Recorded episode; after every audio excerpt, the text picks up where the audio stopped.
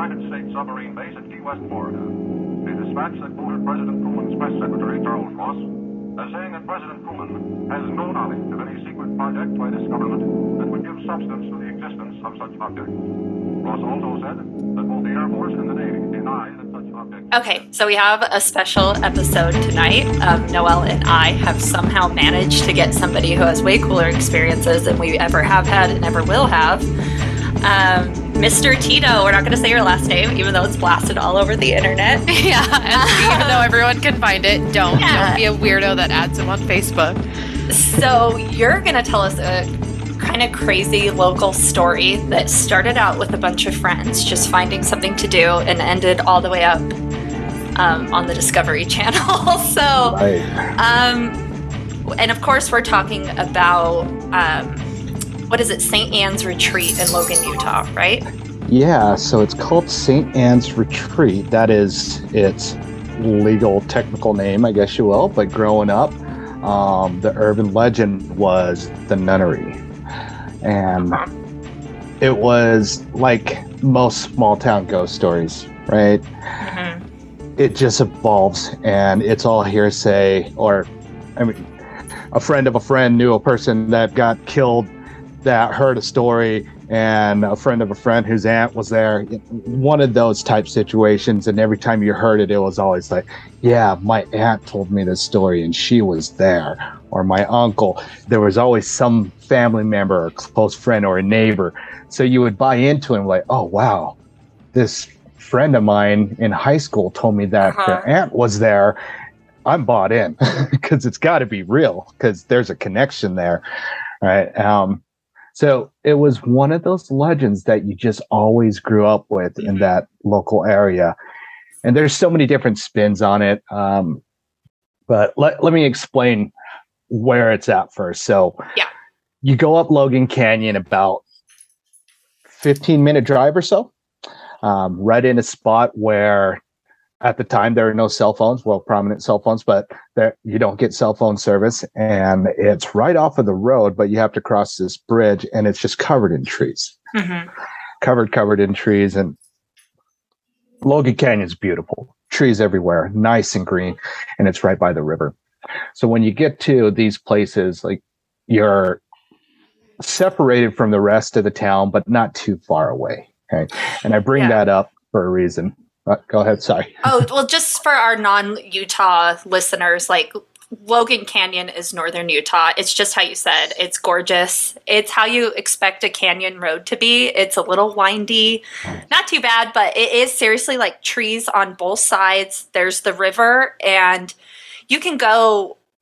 I mean, it doesn't seem that far from town, but if you go up there and you don't have cell phone service, you might as well be a hundred miles away from town. Like it doesn't really matter at that point because it the area is so dense with trees Mhm. and um, just nature in general that you can go off the beaten path like almost immediately and no one will hear you scream. yeah So, question: I'm looking up a picture of St. Anne's Retreat. I've never looked at it. I'm not from Utah, so like any of the urban legends I've learned as an adult, this gives me kind of like Evil Dead vibes. Like, is it that far too? Like, you imagine the the opening scene in Evil Dead when they're driving to the cabin. Would you say it's like that far removed from civilization, or shorten that by half? shorten that by a substantial amount Yeah. but It's maybe a third. So Noel, if you and I Mm-hmm. left my house, we could be to Logan Canyon within like 40 minutes. Okay. And then we could be to this location in maybe like 50 minutes. It's Mhm. really not that far. It's actually insane how relatively close it is, right? It's only Mhm. about like 10 miles max away from Mhm. anything. but the story takes place during a time where people didn't have cell phones there weren't um, telephone lines that ran up there so when you had to get a message it was almost like you were getting a message back to town like you're living in the 1940s or 20s right Mhm. you had to actually run the message into town um, and at night especially during this time of year in october when it happened during the middle of the week, you, you simply don't get a lot of traffic up there. It just doesn't happen. Mhm. Okay. It's a small town, small town vibe. So it's not one of those things where you're going to see lots of cars going in and out of the canyon back Um, and forth. At the time, was it still pretty much a college town? Because this happened in the 90s, like mid 90s. Oh, now you're dating me. Oh, That's okay. I'm also um, Noel's the infant here, but us Yeah, spring and, chickens. and I can talk. turned I turned thirty this month, so I mean it's And not. she turned we're not- 30 this Yeah, we're month. not too Right, far off. Shut up, Noel. yeah. Um, well, I, I consider myself the new 30. So how's that? That's There you perfect. Yeah. um, but yes, it happened in the 90s, the late 90s. So, I mean, baggy pants and rolled up cups, things like that, you know, big baggy jeans. But you just, there just wasn't a lot going on there. Was never a lot. So these small town vibes, it's, they, grow on these stories, you know, the spooky story, the house on the corner, never go there because there's a witch that lives there and things like that. And that's what you grow up with. Yeah, it's interesting that you say that because something we talk about on this show a lot is how you can create a tulpa with an idea. Like, for example, like Slender Man becomes a tulpa, or even Kay's Cross. And it's interesting because the nunnery, you kind of hear about it a little bit, but when you're in these like smaller towns, like I was in small town Layton when Layton was a small town, and I remember thinking that Logan might as well have been an entire state away um, because there really was nothing between here and there, and it's a little bit more connected now. But you're absolutely right. There's like almost nothing else to do, and that's good, clean fun. Like that you, as you consider it at the time, um, you just want to go be scared, and it really seems kind of innocent, but it doesn't. Yeah. But it also like the ground, or just even like maybe the energy that goes on there, can make things go a little bit crazy, even if you don't intend for them to. Um, Yeah. But I'm interested, like, what the worst story you had heard before your experience was about Oh. St. Anne's Retreat. Yeah, that's that's the good stuff. The urban legend stories. I'm a sucker for a good story. Right. Um, I'm terrified of the unknown. I like to learn about it and hear about it, but I'm terrified because I don't know about it. But Yeah. whenever I hear a good story, I always perk up a little and lean in. I want to know. I want to know, and I want evidence. I want to. I want to see this happen.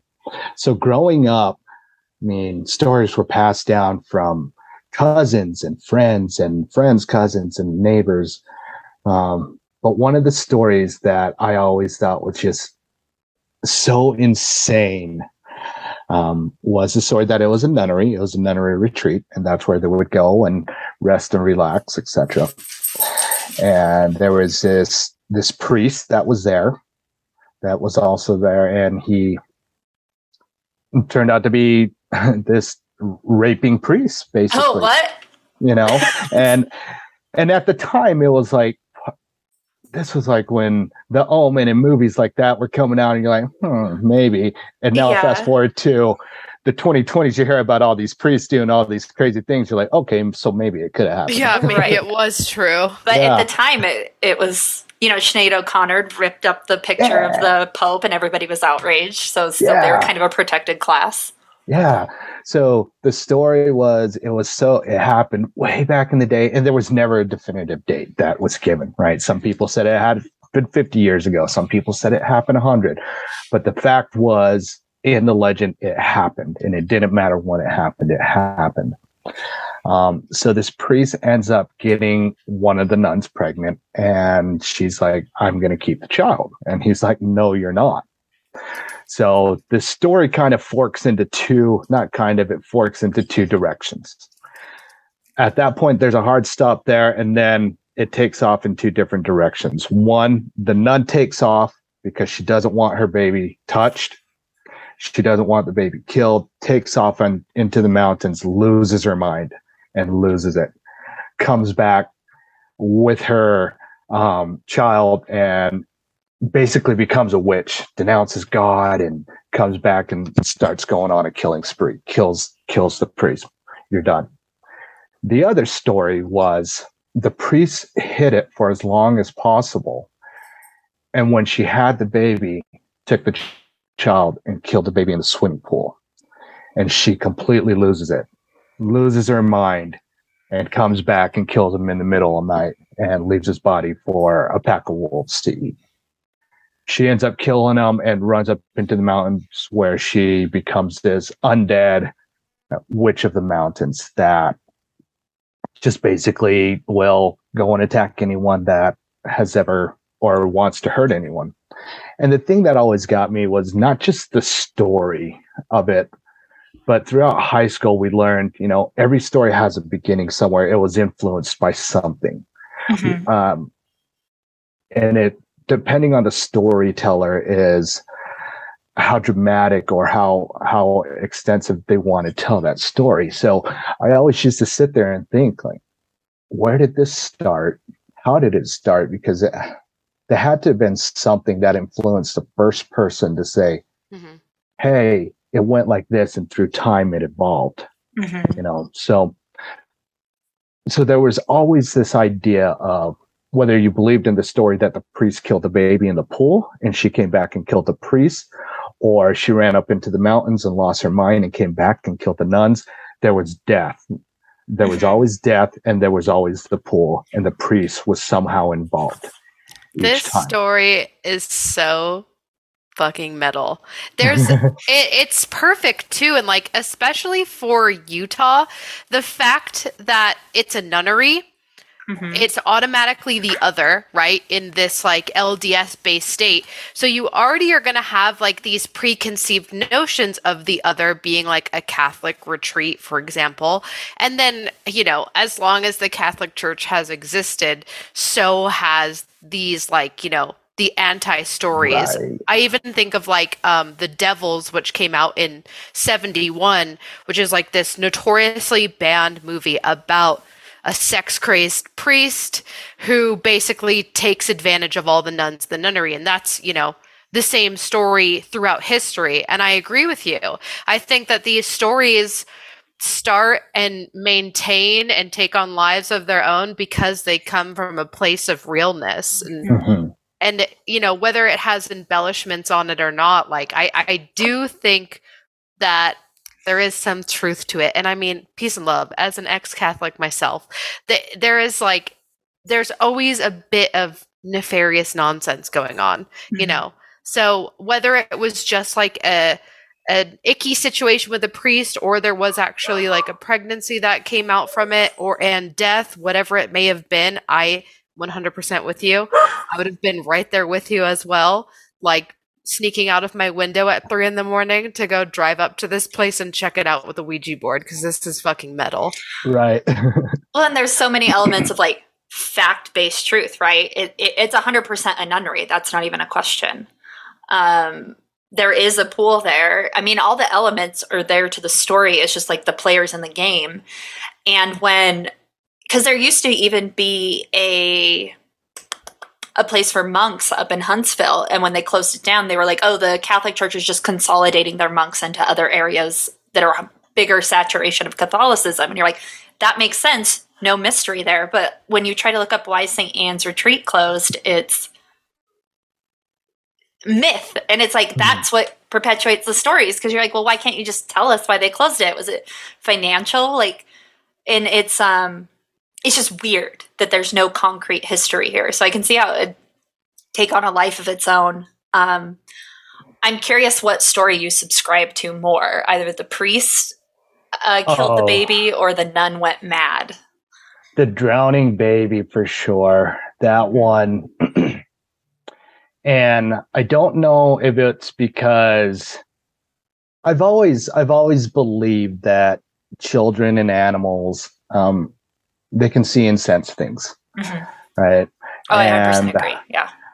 It that one stuck to me because it was like, here's here's something that we believe is so. Some people call it close to the veil, you know, and it's so innocent and pure.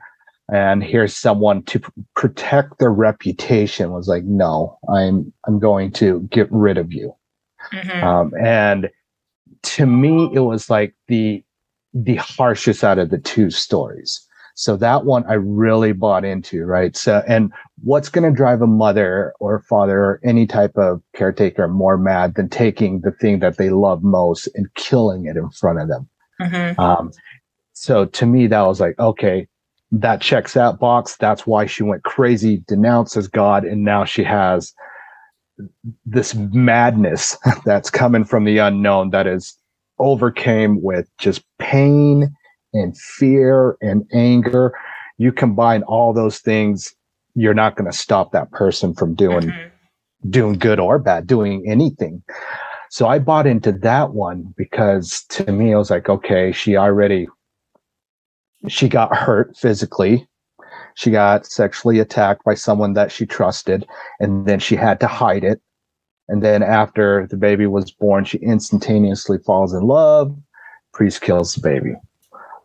I mean, how how do you not get pissed, and how do you not blame this woman? Well, for, you're in her you're in her corner. Yeah, it's like, yeah, kill yeah, them all. And, yeah, do it. Yeah, yeah let me help you kind of thing and yeah. then you add the the dark realm of it of her running up into the mountains and saying you know what god i'm done with you and devil hello give me the strength i need to handle mm-hmm. this and it, it, was like the perfect written hollywood script so to me i was like that that one right there because it was so extreme but it seemed so tangible, I guess, mm-hmm. because yeah. it's it seemed like it could really happen. And mm-hmm. I say that because I came from a war torn country. My parents, we had to escape when we were young, and there were literally times when um, people would just come in and raid and kill villages because they could. Mm-hmm. So, and then people would lose it and run right towards these gunmen with the strength, all the strength to attack back, but they would still get shot down. But there was no fear in them. Mm-hmm. They were mm-hmm. so overwhelmed with grief and pain and anger. So to me, that story really settled in. I was like, I can see how she could do that. I can see why she is just like, F the world, it's on. Let let's let's go and take care of business because I'm going to get revenge. So. Yeah, that's actually ooh, that gave me goosebumps. Um, but even being like in a place of religion, like that has power in ritual, and then you combine it with like how you said, like a thinner veil of being, um, like I think the mountains and areas like that have their own maybe natural magic to them, right. and then you charge it with emotional energy, and it does create like the perfect cocktail of just hauntings or um, maybe hallowed ground, good or bad. And then you combine maybe the evil of killing infants and then nuns going to the dark side. It, it is very Hollywood, but oh, you Hollywood see the story gets their story you know? somewhere. You yeah, know, yeah, Hollywood gets yeah. their story somewhere, and I I am a firm believer that we do not have as much control of our inner selves and our minds and um, spiritually as we think that we do. Like mm-hmm. when you get really scared and you're walking in the middle of the night walking your dog or whatever it might be, and you get that spooky feeling, that sixth sense almost.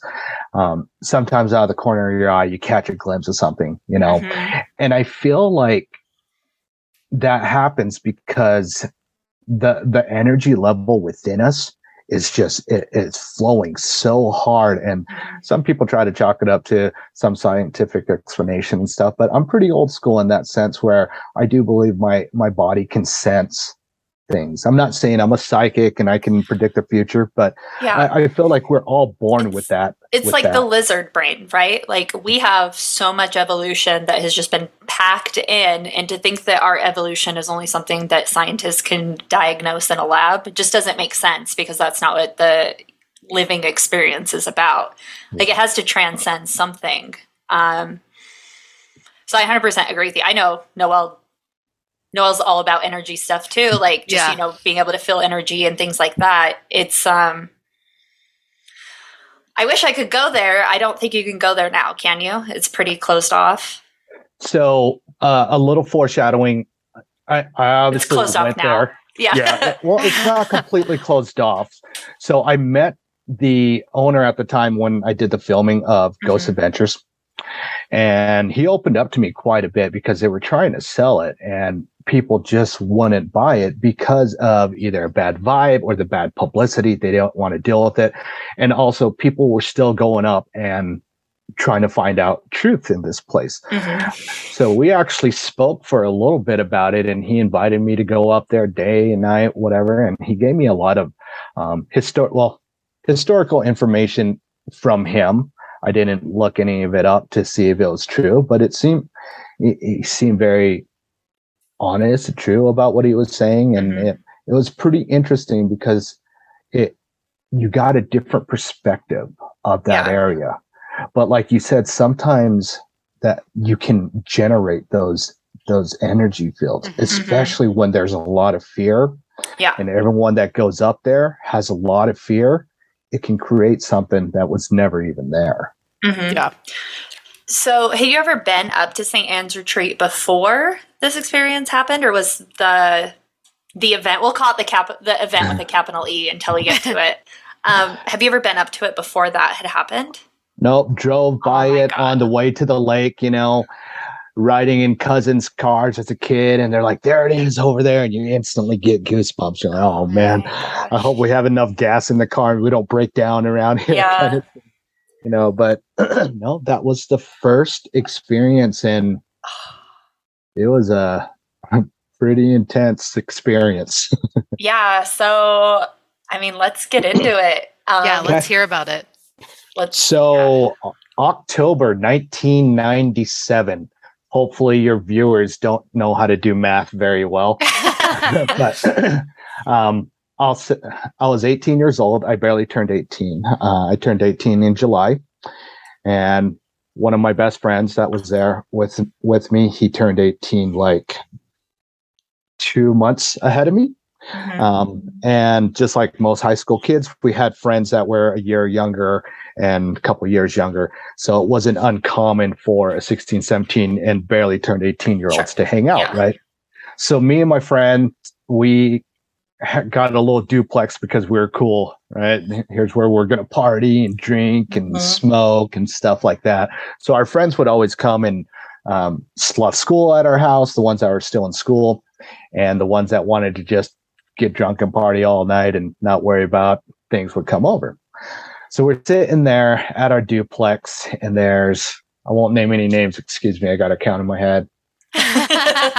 You can just make up names. But then he'll have to remember the fake name. That's true. It never Yeah, uh, and next thing you know, everyone's gonna be like, "What the hell is this guy talking about?" um, so we're sitting. There's seven of us sitting at the duplex. Um, two girls and the rest are guys. Like I said, my one friend is the oldest. He's 18, only by two or three months. And we're sitting there playing cards, smoking cigarettes, things like that. When we start telling each other ghost stories, because it's October, right? Mhm. It's it's time for ghost stories. We're talking about ghost stories and movies that we've seen, and one of the girls, um, she she just simply didn't believe in ghosts, and she goes, "Let's go up to the nunnery."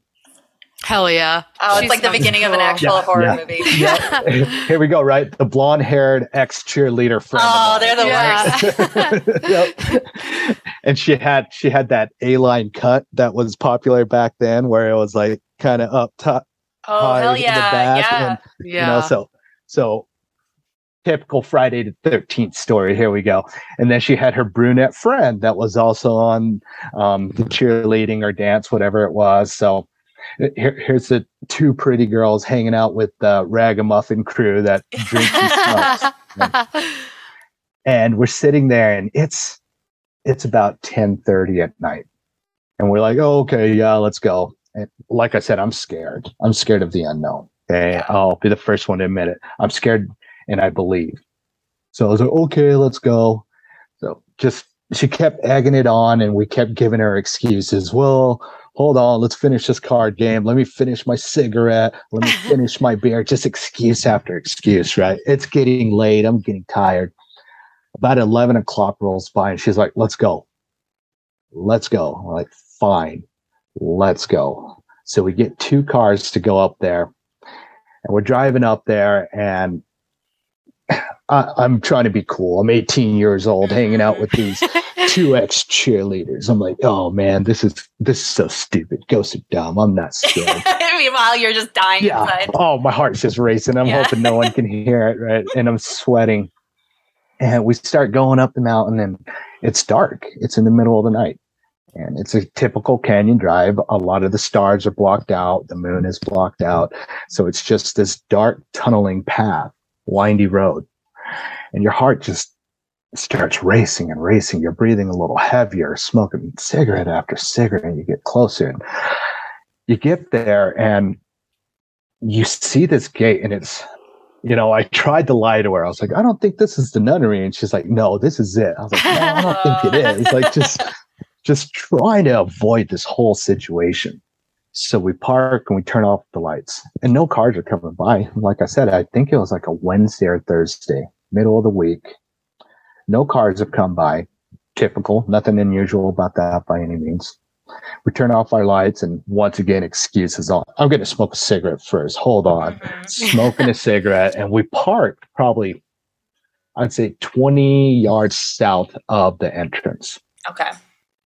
And excuses and excuses. And I could tell I wasn't the only one that was scared now at this point Mhm. because now we're here Yeah. and we could see the outline as our eyes adjusted. We could see the outline of the building through the trees. That's so scary already. Yeah, and it's it's. I mean, it's over the river and probably back another fifty yards or so. So you Mhm. see this outline, this dark outline, and it used to have a small little lamp, and that lamp just lit up just a small amount of area, right?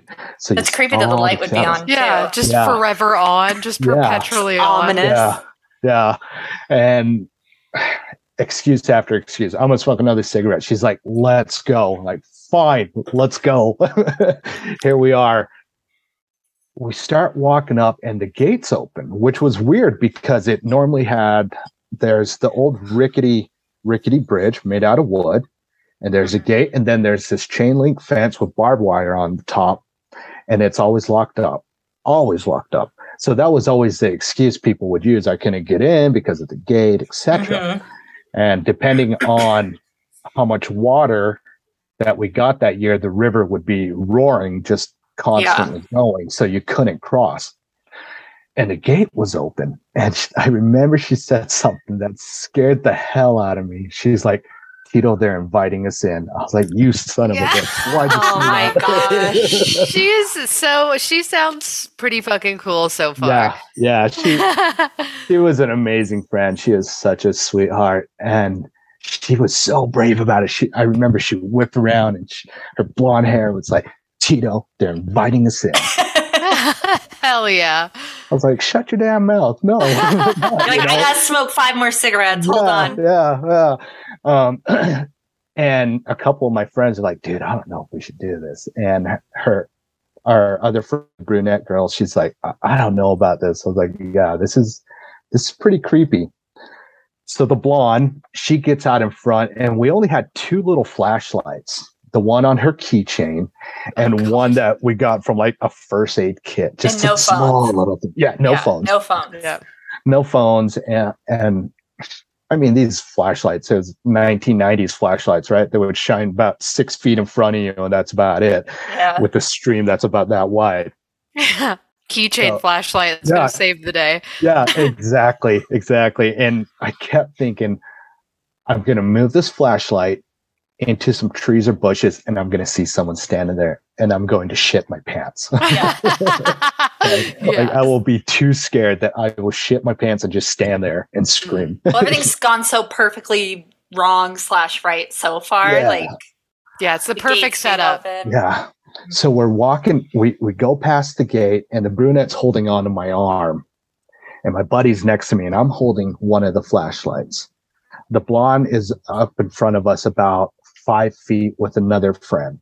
They're the brave ones, right? and then we we have that friend. Everyone has that friend in the group. It's like, I don't know, man. We're gonna Mhm. get arrested. We gotta go. We gotta follow the law here. We're gonna get screwed, you know. So we had that friend, and then we had the two brave friends that are just like, let's do this. Let's go in there. let's go check it out. So we're walking up this trail, and this trail, it's it's a dirt road. It's a dirt road, and it kind of winds over to the left a little, and then it comes back over to the right. And it's in the middle of the night, so you hear every footstep, the crunching of the rocks. Mhm. And as the wind blows, the leaves are all dry, it's fall, you hear some hitting the ground, but it it's so quiet, it's deafening, right? Mhm. Except you hear the footsteps and then you hear a leaf fall, which normally you just wouldn't hear or notice. This leaf falls and you're you're startled. It sounds like a crash. It doesn't sound like a leaf falling. And you're hearing that all over and it just sends you through this panic almost. And we're getting closer and closer. And it opens up after you walk about 40 yards or so. Because, like I said, it's about 50 yards to the cabin. So, about 40 yards or so, give or take 10. And it opens up.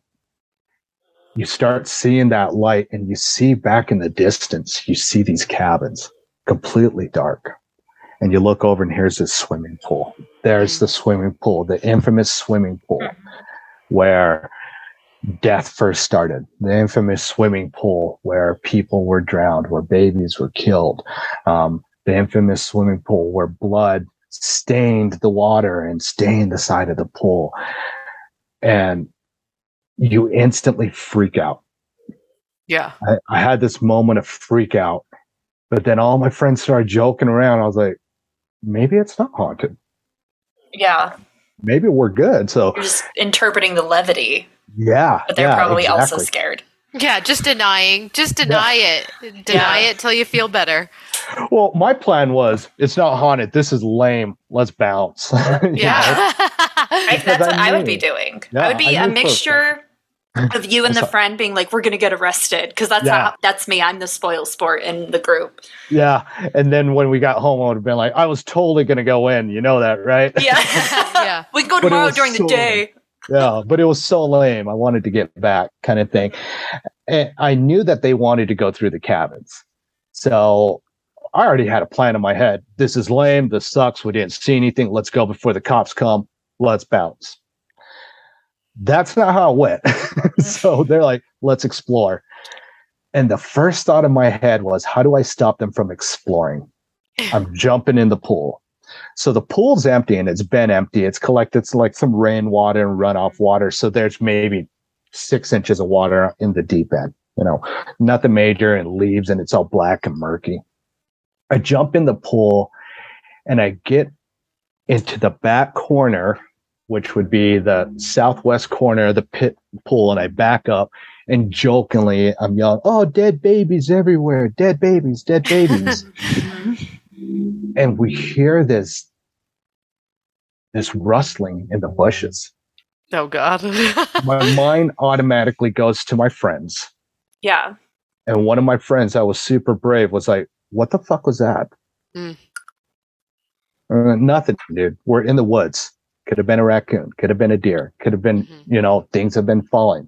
He's like, No, I, I heard something. Of course you heard something, you know, where and I'm starting to get scared of this now because he's talking about noises going on. We're at the nunnery. Here's the cabin over there. I'm in here being the jackass saying dead babies in a pool.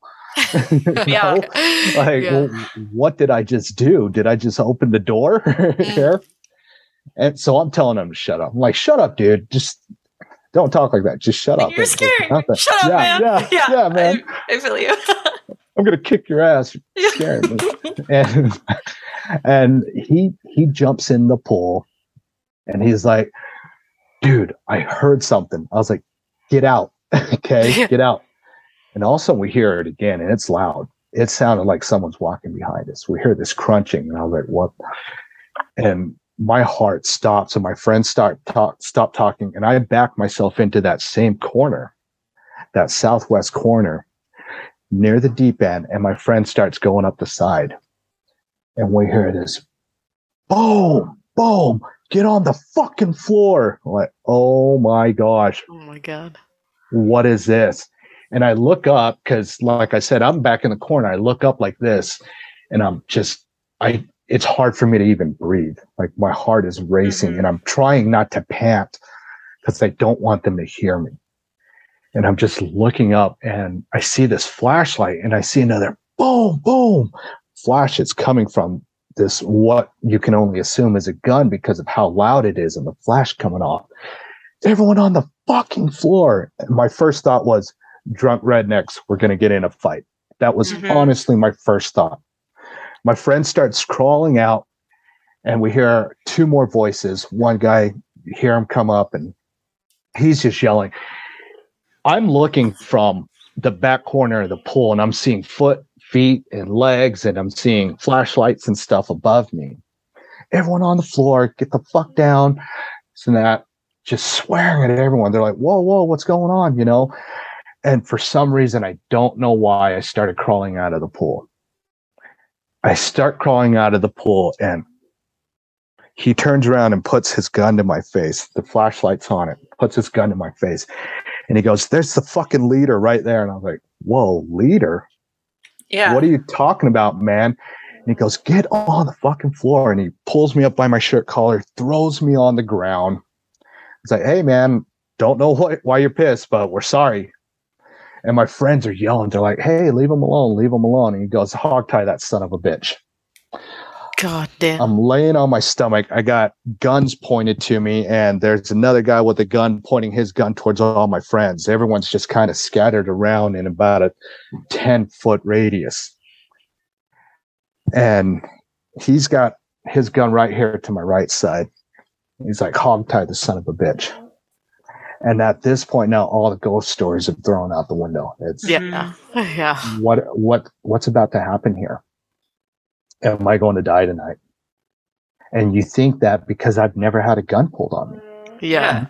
i mean i'm i don't know the statistics but i'm willing to bet 99.9% of this society this world hasn't had a gun pulled on it Mhm. hmm so your first thought is i'm going to die tonight hmm he grabs my hands and puts them behind my back and he puts these zip ties on and he puts his knee in my back and yanks it my face goes into the dirt my arm goes up into the air and i hear my shoulder like ripping like going out of Jeez. Oh my socket Fuck.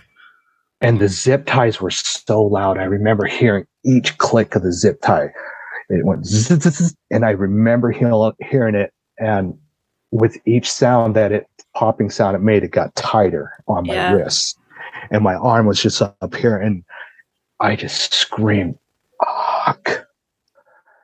My friends are yelling leave him alone. What did he do? He didn't do anything. Leave him alone. He Mhm. grabs my ankles zip ties my ankles and then he puts my my ankles and my wrists together. So now i'm literally hogtied. My friend goes hey leave him the fuck alone the dude gets up and he goes go shut that fucking gook up Oh my god. Jesus. oh my gosh, what is about to happen? So I'm laying on the ground, hogtied, and I'm looking up, and he walks over to my buddy. All of my friends are laying on their stomachs with their hands on their head. All my friends. And he goes up and he pulls his gun, puts it right to his head. And he goes, Shut the fuck up. I should have killed all you in Vietnam. Pulls the trigger. What the Boom. fuck? All you see is the lights from the gun. Nothing but silence. And it seemed like it lasted forever. Everyone's just quiet. I was like, oh my God. He just shot him. He just shot him. He just shot him. He just shot him. And my buddy goes, I'm sorry. I'm sorry. I'm so sorry, sir. And we're like, oh, he didn't kill him. Thank you. Jeez. Yeah. Just losing our minds, right? I mean, that whole situation maybe only took 30 seconds, but I swear I could have counted to a thousand. Yeah. Yeah. He's dead. He just killed him. He just killed him. He just killed him. Oh my gosh, he just killed him. We're all going to die tonight. And we start thinking, it takes 15 minutes to drive up here. There's no phones.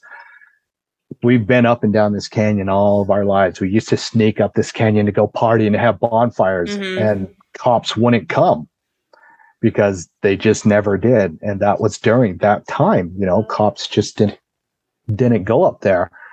So someone could theoretically kill someone and no one would know, at least until the next day. hmm Mhm. So my friend, he, he looks up and he's like, I'm sorry, I'm sorry. And I was like, oh, good. He didn't kill him. The dude goes, get all these motherfuckers into the cabin. I go, what? And he goes, everyone on your feet. Starts picking everyone up. And he goes, get up off of the floor. I was like, dude, you hogtied me. I can't get up. Mhm. and he he cuts the ties off of my ankles and he picks me up by my wrist where I'm tied up and it just brings my shoulders back up and I was yelling. I was like, oh, fuck. And he picks me up and he goes, go. And they march us in in the single file line. I think at that point, we were so scared, we it didn't fully register still. hmm Like it, it was still like, okay, is this a joke? Like, is this like a really bad joke? So we go into this cabin, and as I remember, as we're walking to the cabins, I'm looking around and I see that lamp that you can see from the road. hmm And to go somewhere else in my head to find a place of safety, I started thinking about when I used to drive and I'd see that lamp and how I'd either be on the way to the lake with my family or friends or on my way home, not here. And mm-hmm. I tried to associate it to something else to find some peace, to find find an escape in my mind. Right. But then the pain kicked in in my shoulders and hearing this guy giving us marching orders brought me back to that spot. And my mind was just going in so many different places. I look over and I see these different cabins that are all dark and you see these silhouettes. And I even started thinking, am I going to see a nun? Am I going to see a ghost? hmm you know is that how this actually happens in this world and this reality is it's not the ghost itself that does it but it's the influence of the evil and the danger and the pain that Mhm. encourages others to do its bidding if you will Mm. I mean you're just thinking of so many different things when you watch your friend almost get shot you're hogtied you have a gun to you and all you were doing was looking for a good scare hmm Yeah. for me. Um, so I'm just thinking, what what is happening? So he takes us into this main cabin area. It's the largest one, and he sits us in this half circle. All my friends and I'm I'm the last one to get in, and I knew that we weren't going to escape. So my idea was to talk to this guy, thinking I can reason with this person hmm and I'm sitting next to the brunette, and then there's the blonde, and then there's all my other friends. It really sunk in when I started looking around and seeing all my friends' faces in this half circle. I remember I talked to the guy and I was like, look, man, we were just trying to get a scare. We'll pay for whatever.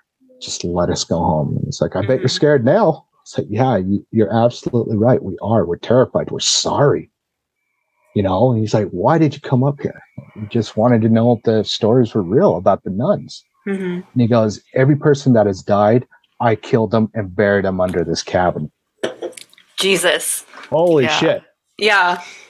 you know and at this point we've been hogtied we've been assaulted we've been shot at they got us tied up in a cabin you have the ghost stories all running through your head and now this is happening and we're like this might be real this There's- could There's no reason to not believe him. Yeah, Yeah. yeah, He's uh, he's only giving you everything but proof that he's being for real. Yeah.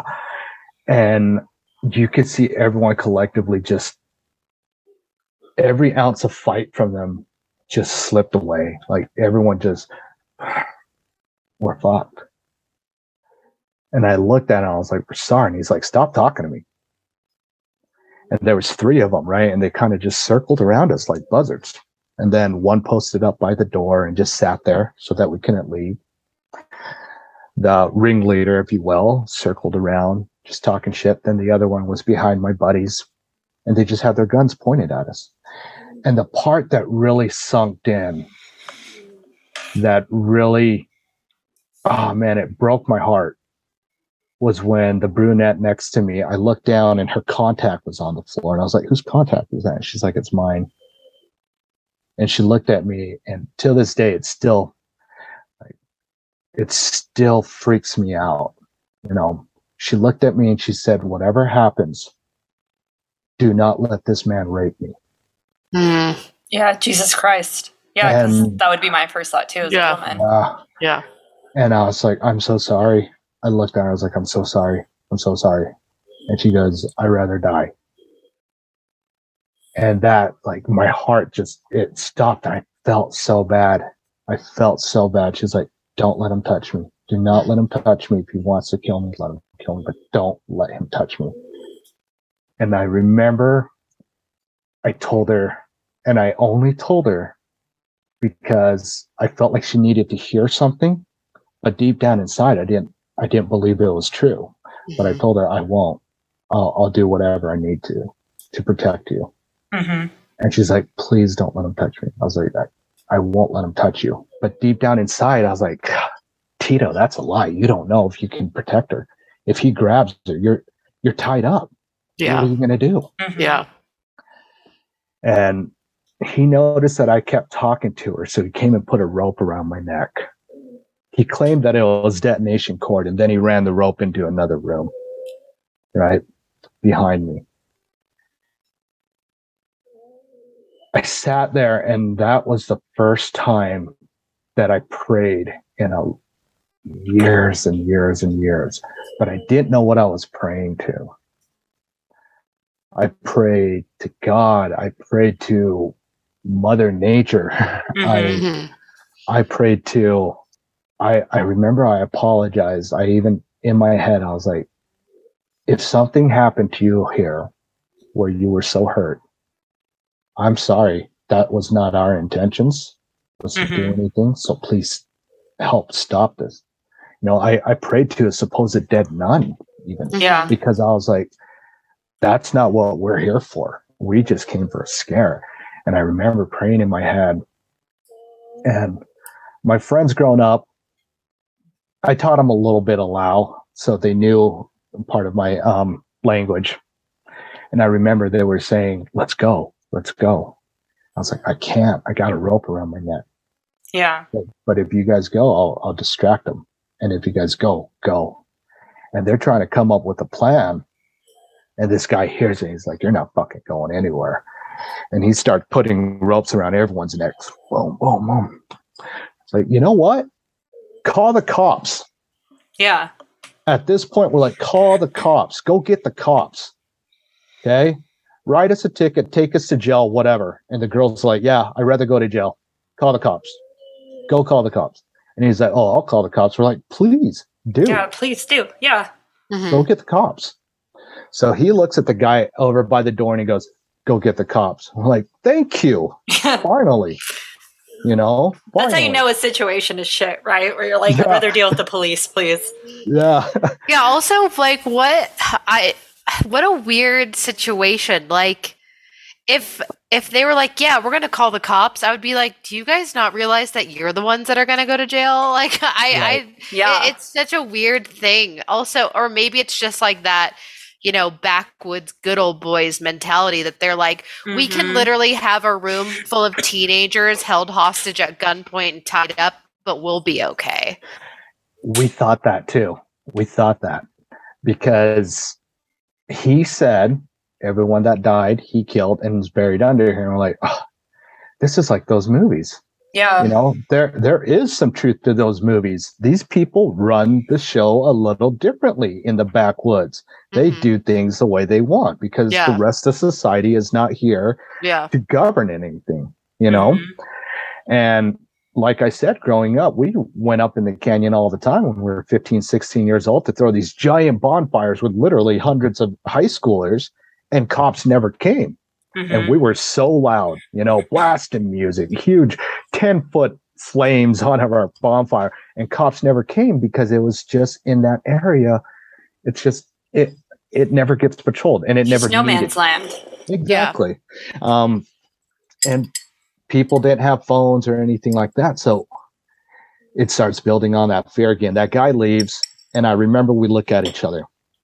All right, that guy's going to get the cops. It's going to take him 15 minutes to drive there. He'll talk to the cops, and they'll follow him up here. He'll talk to the cops for about 10 to 15 minutes, and then they'll follow them up here another 15 minutes of driving. So we'll see cops in about 45 minutes to an hour Mhm. let's just tolerate this bullshit and then we'll get our ticket we'll get arrested and we'll figure it out you know all of us wanted to get arrested at that point we're just like Mhm. get us out of here so as you recall i said we went up about 10.30 or 11 o'clock this whole thing that was taking place took about 35 to 40 minutes. So we're about at midnight, a little bit after now. Middle of October, sitting there, nothing, no cops. Every so often, the guy would come around. It's like, wow, you guys look fucking scared. Like, we do. Starts going off. Man, I spent so much time in Vietnam. All you pieces of shit. I should have killed all you motherfuckers in Vietnam. They killed so many of my friends. And I remember I peeped out. I was like, dude, I'm not even Vietnamese. Yeah. You're like, sir, we're children. Yeah, Yeah. yeah. I, I, I'm from Laos. Just so you know, I'm from Laos, and there was like Yeah. secret military U.S. camps in Laos. They they helped you guys, so you should let me Yeah. know. Like I seriously was like, hey, yeah, I'm not- I'm an ally. Yeah. Yeah. Ally. exactly. And I thought that would have touched him. He's like, fuck you, you're all the same. Oh, and I great. remember my Vietnamese friend looking at him, and he he looked at my other friends. He's like, "What are you?" And my friend goes, "I'm Cambodian." And he looks at my Vietnamese friend and goes, "What are you?" He goes, "I'm Cambodian." You know, and he's just like, "You're all the fucking same to me." What what's this dude's deal? I was like, "Hey, yeah. like I said, I had nothing to do with that war. And if my ancestors did, I'm pretty sure they were on your side because, you know, they, mm-hmm. that's that's how it went down, all the politics behind it and whatever. Excuse me. And he, he just would sit there and terrorize her, terrorize us, you know. And I remember I looked back at my friend's wrist and her hands are turning white from lack of blood flow. The one that said, please don't let him rape me. And I looked at him, I was like, Can you loosen up her zip ties? She can't feel her mm-hmm. hand. And she's like, Oh, listen to you, the fucking hero. You're the one that let everyone in here. I was like, I didn't. What are you talking about, I- dude? sir, I wanted to go home. Yeah, I yeah, smoked cigarettes on the on the road. yeah. I wanted to stay at home, man. Like if you would have listened, I was the one that said no. I'm terrified.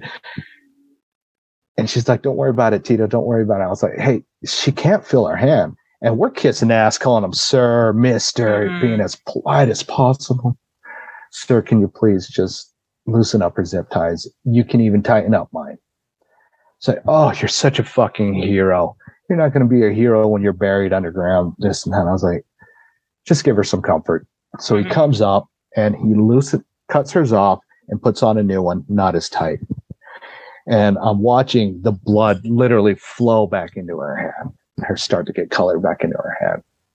And he comes up, puts his knee back into my back, and grabs my zip ties, yanks on them again.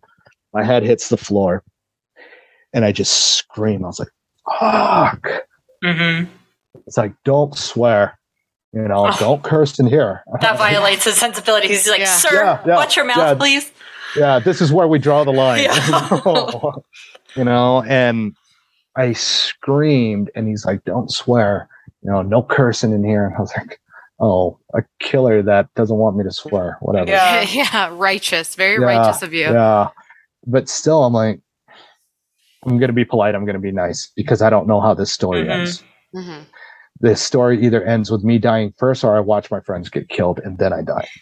That was the thought that was going through my head. Time's going and time's going. I was like, where are the cops? He's like, they'll get here. Don't worry about it. Like, dude, time's going, time's going. Every time we start talking, he'd come and interrupt. And I remember counting in my head, like one, two, three, four, five, six. I remember at some point I got to like a thousand. I was like, where are the cops? They'll be here. Start counting again. Where was I at? A thousand, thousand one. You know, got to like 1500. Where are the cops? They'll get here. Shit, I don't think the cops are coming. That's when even more fear started sinking in. Cops aren't coming. It only takes 15 minutes to drive into town. It would take another 10 to 15 minutes to talk to the cops, another 15 minutes to come back. We're looking at an hour max. Mm-hmm. They're not coming. The girls didn't think they were coming. My friends didn't think they were coming. Now we're really trying to figure out what are we going to do. And at one point, we're like, fuck it. If he gets us, he gets us, but we got to at least try. And then at least one of us, at least one of us gets out. And we're whispering, you know, kind of playing the telephone game. Hey, we're going to try it. Let's try it. But we all got to run in separate directions. Just go. Just go. Don't stop, no matter what you hear. Don't stop. Because there's two of them at one point and 6 Uh-huh. of you. Yep. Seven. Okay. Seven? So, Okay. yes. So the sun starts coming up. That's how long we were there. God damn. Yeah, Jesus. It's starting to light up, right? You look outside and you know that bluish hue as the sun starts coming up in the morning. We're hearing birds. And I remember looking out there and I was thinking, we're still here. hmm What the hell is happening? We are still here. And the the sounds of the birds went away. I don't know if it was because my heart was beating so hard or impending doom. They said something. But all of a sudden it got quiet again. It's like, why are we still here? Cops could have came and gone and came and gone and came and gone about eight different times by now. Why are we Mhm. still here? And I remember looking out there and I was like, I, I wish I could see something out there. I wish I could anything. Anything. I, I even remember thinking, hell, if I saw the ghost of the nun, I'd ask her for help at this point. Yeah. Yeah. Get me out of here, you know. But also thoughts crossed my mind like I have to survive this. My parents escaped a war-torn country from crazy ass militants killing and raping everyone. And they brought me to the States. I gotta get out of this. Mm-hmm. Yeah. We didn't escape a war torn country for me to get my ass killed up here. I gotta Yeah. get out of this. You know, Yeah. like I would think like that and get all brave, but then the fear would sink in. All of a sudden, the dude walks in. The dude that he sent to go get the cops. I mean, this was seven hours ago. Mhm. Yeah. And we're like, where are the cops? And we all kind of sit up. Doesn't say anything to us, walks over to the guy, says something to him, and the guy just kind of laughs. Sheriff's officer walks in. And instead of helping us, I remember he comes in and goes, Wow, you guys look like a bunch of sleigh dogs. No What fucking fuck? way. I look over at the girls and she goes, That's how they've been fucking getting away with it. They have cops on their side. Right then and there. Now every single bad movie scene, Texas Chainsaw Massacre, the cops involved in the killing, Yeah, Mhm. literally. you know, um, and all these backwoods movies, the cops are part of it. You don't mess with the good old boys in their their police department because that's their uncle Charlie or nephew Yeah. or cousin. You know, they have each other's back. And he didn't even say anything to us. Walked over to the guy and me and the girls, and we all look at each other and we're like, "That's why it took so long." Mm-hmm. this is how this is how it ends and this is how they get away with it. They have an inside guy that helps them get away with it and this is how they get away with it. So at this point we're like okay let's go. Let's go. If we die we died fighting. One of us is going to get out. Let's go. And we are all saying run in different directions. Try to get out into the street and try to get someone to stop next thing you know two and oh he starts standing us up. Picks me up first. And i'm just saying okay i'm the first one to go. And i'm looking around where do i run to? How do i stop this guy? Do i throw a shoulder into him? Do i kick him in the Mhm. nuts? Mm-hmm. what do i do? And all of a sudden two more cops walk in. One skinnier younger cop walks in. And then this taller typical police officer taller cop with a mustache walks in and he goes what the fuck? I was like wait a minute. What's going on here?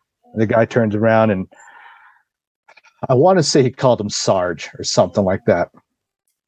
And he comes in and he goes why is there fucking ropes around these kids' necks? I was like oh And you're like, is he on our oh, mustache, save the day. Yeah. and but we were still kind of like yeah. right? Like instant ptsd already and he goes why are they zip tied and he looks at the old guy with the gun and he goes, Put your fucking weapon down. And he goes, You two untie these kids now. Everyone up against that wall. And he points at the three guys up against Uh-huh. that wall. Put your weapons down. Don't even come close to those guns. And he has his hand on his gun. They're untying me. And he looks at the first cop and he goes, Why did you not take their weapons and why did you not untie these kids? He's like, Oh, and he goes, No, why the fuck did you not untie these kids? I'm like, oh, thank you. Yeah, you're like the only time. Not a Yeah. cab today, sir. Yeah. Up until that one Yeah. moment, though. Yeah. Yeah. And then immediately moment. after. Yeah. and it was just like, oh my gosh, thank you, thank you. But the girls, you can tell they were, they were still nervous. And she's like, can we trust hmm these cops? I'm like, let's see if they untie us. And if they untie us, then we at least have a fighting chance, even if we can't. Thinking back on this part of the story, they did us dirty pretty bad. um, so they untie us and they go, You're going to get tickets for trespassing. Like, whatever, man. Yeah. And at first we are like, Okay, awesome. And then he goes, We're going to tow your cars. Oh, We're like, Wait, what? And we're taking you to the police station. For What? trespassing? I mean, Yeah. at what point does been the kidnapped? kidnapping Yeah. override the trespassing? Is it still considered trespassing if you were held there against your will? Right. and I remember looking at the girls and they're just like, fuck this. Let's get back. I'll talk to my dad. We'll get an attorney. This is this is bullshit. Yeah. You know, but at least we're not held at gunpoint now. So we're like, whatever. We get cuffed and we get put in the back of a car. And it's me and my Cambodian friend and Vietnamese friend. And we're looking out at the other window. And my other friends are in the other car and the girls are in another car. And we're like, this is bullshit. And we kind of give each other a head nod. And we're dri- the cops are driving us off and the three jackasses, those security guards are standing at the end of the gate. And they kind of just wave at us. And I remember we mouthed at them. We're like, fuck you. hmm Fuck you, man. Like, you really fucked us up. We get to the police station, and the old police station was right on Main Street. We get to the police station, and they, me and my Cambodian and Vietnamese friends were actually the only ones that got handcuffed, by the way. And we're Oh, like, interesting. yeah, we're like, oh, this is bogus. Whatever. Give us our tickets and let us leave. hmm They take us into a room and had us write statements. They uncuff us and they're like, you need to come to court for this trespassing ticket. Like, are you kidding me? like, really? Mhm. And then my friends are like, what about our cars? Well, you'll need to go to this towing company and pay for it to come out, blah, blah, blah, this and that. This is horseshit, man. This is complete horseshit. Th- They make us write our statements. And one of our friends, his dad was a cop back in Georgia because he moved from Georgia to Utah. Mhm. He's like, Dad, I need you to pick me up from the police station. And you can hear his dad on the phone. He's like, What? What did you do? And his dad's yelling at him. He's like, Dad, Dad, I'll explain. You're going to think this is pretty messed up. And he's like, I'm so pissed off at you. What the hell is wrong with you? You're so close to being 18. I'm going to kick you out of the house, this and that. You know, you Mhm. can hear him yelling. And the cops, and then the girls call their dads. And their dads are like, why didn't you come home last night? This and that. Dad, come pick us up. I have the worst story to tell you. These girls that never did anything wrong, and you could hear their dad's concern in their voices when they Mhm. when they called. And they looked at us and they're like, What about you guys? It's like, dude, can we just leave and go home? Yeah. And they're like, Yeah. At this point now, at this point now, it's like noon after all this is said and done. Oh my god. I remember we're walking. We're about a mile from the police station. We're walking, smoking cigarettes, talking about it. Like, what the hell just happened?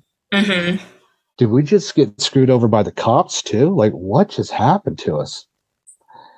And we get home. My buddy's dad picks him up from our house. He goes out, gives his dad a hug, and his dad is visibly pissed. And he's like, what the hell? And he hugs Well, at this point, Dad doesn't know, right? He just thinks Nuh-uh. kid has been arrested for trespassing. Yeah. And he's like, Dad, I need to talk to you. And he starts crying. And his dad's just like, Okay, get in the car. We'll talk. You know, we get in the house and we're sitting there, just like, what do we do? So I guess we go to court for a trespassing ticket now. hmm Um, and like I said, it was mid um, noon, so we're all tired at this point. Like, let's let's go to bed. Talk about this later. You know, we all go to bed and we wake up around four or five or something, still tired, and we're we're telling all of our friends because our friends, like I said, they would uh, they would slough school and come over. And we're telling them what happened, and they're like, "Are you serious?" Like, yeah. Tell them the very beginning of the story to the end, and they're like, "Wait, so the cops did what?" Yeah, hmm pretty messed up. I guess that same night that we left. So we left at about eight in the morning, left the police station at noon. There was another group of kids that went up um, on the day that we got released. They went up around nine or 10, somewhere in the neighborhood of 20 or 30 kids. They heard what happened because word travels fast in a small town. Yeah. So they went up there in numbers. Old girls, young girls, old guys, young girls, you know, just a big old group. They went up there and the security guards threw them all in the swimming pool and surrounded these kids. A girl gets groped and one kid gets hit with the butt of a gun. We didn't know any of this was happening. And we're sitting there drinking our problems away and one of our friends' girlfriend comes barging in at about midnight, eleven o'clock at night. She goes, "Remember what happened to you guys last night?" We're like, uh, well, yeah. yeah. this happened to another group of kids. Like, really? I guess a girl got groped and a kid got hit with a gun. Like, oh, not knowing the full story at this point. Like, that's As crazy. Olivia That sucks. Benson from Law and Order SVU would say, they're escalating. yeah. Yeah. Yeah. Yeah. Yeah. Yeah. and we're just like, okay, that sucks. At least they didn't go through the same ordeal. And we have all these questions. Did the cops go up? Did they get shot at? She's like, I don't know. I don't know. I just heard from a friend, from a friend, from a friend. Okay, whatever. It's the weekend now. Saturday morning, I get a phone call. Um, because like I said, we went up like Thursday, came down Friday, Saturday morning, bright and early in the morning. I remember I was hungover because we we were Mhm. drinking our problems away. Get a phone call, and it was a rainy, cold day. It was super cold and super rainy. Rain was pounding on the windows. It's like this phone number keeps calling. Mhm. what do you want? And it was the old school cordless phones, right? Mm. And I finally look at it and it says sheriff's office on a call ID. Hmm. So we're like, okay, probably has to deal with the ticket, whatever. I pick up the phone and I was like, hello. Goes, Is this Tito? Yes. All I can think is they probably got another ticket for me. Mhm. Yeah. probably, probably Nothing gonna serve good. me. Yeah, yeah. Like I need you to come down to the station. I was like, ah, why? We need to talk. It's like, is it about this trespassing ticket? like I already wrote my statement. I remember he goes, No, don't worry about that ticket. We're gonna get rid of that ticket. There's something bigger we need to talk to you about. Like, oh, okay. Am I getting arrested? Mhm. No. In that case, this is not Tito. like, Yeah, I don't know him. so like, do I have warrants or something? Mhm. And He's like, You're not gonna get arrested. I was like, You promise? the cops always tell the truth. Yeah. Yeah. They, yeah. Totally for sure have to tell the truth always. He's like, Like yeah, I- bestie, come on over. We'll even give you your car back. right? Because like like I said, I barely turned 18 just a few months ago. Yeah. Like, you promise? He's like, You're not gonna get arrested. he pinky sweared through the phone. Yeah, I was like, all right. And I remember telling my buddies, I was like, okay, I'm going to the police station. He said he's not going to arrest me, but just get some bail money just in case. yeah. right? and I, I've never been arrested at this point, so I didn't know how it works. I was like, I don't know, call a lawyer, something, Yeah. Yeah. phone a friend, you know. I get to the police station and there's just parents and kids there. The old police station, like I said, was right on Main Street, and people are yelling, just like, hey, what the F, this and that. And Mhm. kids are crying. And I show up, and someone's like, that's Tito, that's Tito, that's Tito. You're like And it just big man on campus. Yeah the crowd just splits. I was like, oh, what just happened? The sheriff walks out. Well, he's already out there addressing the family and comes down the stairs and he's like, Tito, I need to really talk to you. Okay. If you want to get an attorney, you can. But I need to talk to you. And I was like, do I need to t- get my parents? He's like, well, you're technically an adult, so you don't need to. But we need to talk Mhm. and I can hear people in the background. They're like, "What are you going to do about this? What are you going to do about this situation? What happened to my little girl up there? What happened to my son up there?" Mhm. And I was like, "Oh." Putting two to two together, I'm thinking, okay, this is the kids that went up the, the night after. hmm And they had cops come out and sheriffs come out, and they're just like, okay, we'll get to everyone. We need to talk to Tito. He pulls me into his office and he's just like, we need to revisit this conversation. Some things were handled very, very wrongly. Mhm. He says that, and I go from slouching 18 year old cool guy to, I'm listening. Yeah, you're like, Oh. sir, maybe we Yeah. can work something out. Yeah. And here's Im- the immature 18 year old kicks in. I was like, So you're getting rid of my trespassing ticket, right? He's like, Yeah, it's gone. I was like, You swear? Like, this is the biggest problem I've ever had. Yeah, One trespassing ticket. That's like my negotiating tool, right? I'll talk if you get rid of this. Oh, I'd be the worst mafia person. yes, you know? right. Like hell yeah. I'll Get pay half my towing fee. That's fine. We'll Yeah. never swear. And he's like, Yeah, don't worry about that. We need to talk to you and your friends again. We go through this whole interviewing process, and basically, what it comes down to at that time, when you when someone trespasses, number one, the hired security was not allowed to carry guns. It was in their contract. They're supposed to Mhm. stand in front of the gate and turn people away Right. You can't have your flashlight tied onto the end of your gun because if you're pointing at someone, the person can't see you Right. and identify you.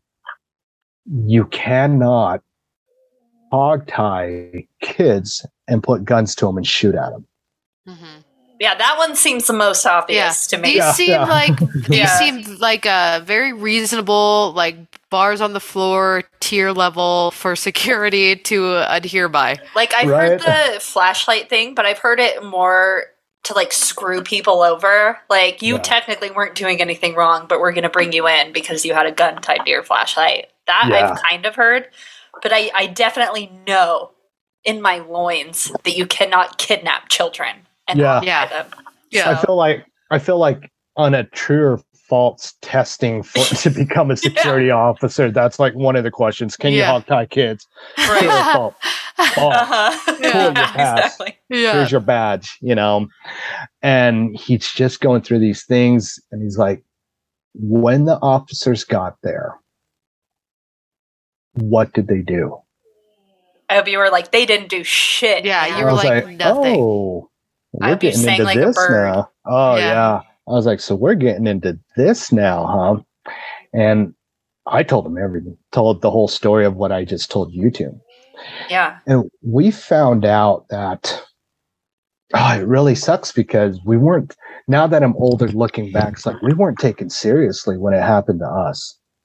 We got treated like shit because we were known by the cops because they caught us sloughing plenty of times, caught Yeah. us drinking, caught us staying out late, got plenty of, at that time, I probably got six smoking tickets, which is only something that happens in Utah, you know? Yeah, yeah, Right. yeah, yeah. um, had the cops bring me back to school dozens of times Mhm. and so they knew us and they just they we got treated like shit because i found out that some of the kids that were up there the next night mom and dad were doctors Yeah. lawyers friends with the local bishop Um, neighbor was part of the Relief Society. And when they told mom and dad, mom and dad ruffled some feathers and started barking up some trees. Like, what the F did you do to my kid? Yeah. Mhm. What happened up there? Why are there three guys groping kids and hitting them with the butt of the gun? Mm-hmm. No. It also helped their case because there was only two 18 year olds out of that whole group of 20. They're all 16 and 17. Yeah. So when they went down to the police station, they went down pitchforks and torches. As they should. As yeah, they yeah. just pissed. And one of the girls was like, There's another group. And from what they told me when they said there was another group and they got it worse, the sheriff was like, Oh shit. Mhm. she said the sheriff went completely silent and was like, We'll address that. And I guess that's when he immediately tried to get me on the phone as he was trying to do crowd control. Mm. So it got it got wild. I mean, we we went to court for it. Um, the news stations came, like, and then all of a sudden, down the road, 15, 17 years, one of the kids who was there, his brother moved down to Las Vegas to be a school teacher Mhm. and he went to a local casino to play cards, you know, just unwind on the weekend. And he gets to talking with this guy about ghost stories and stuff. And he's drunk talking. He's like, I got a story for you. Yeah. and he tells this dude this whole story. Turns out this guy was either one of the DJs or a producer of Darkness Radio or something, where Uh-huh. they talk about ghost stories and stuff, a Mhm. nationwide um, thing. And he talks to his brother to get my information.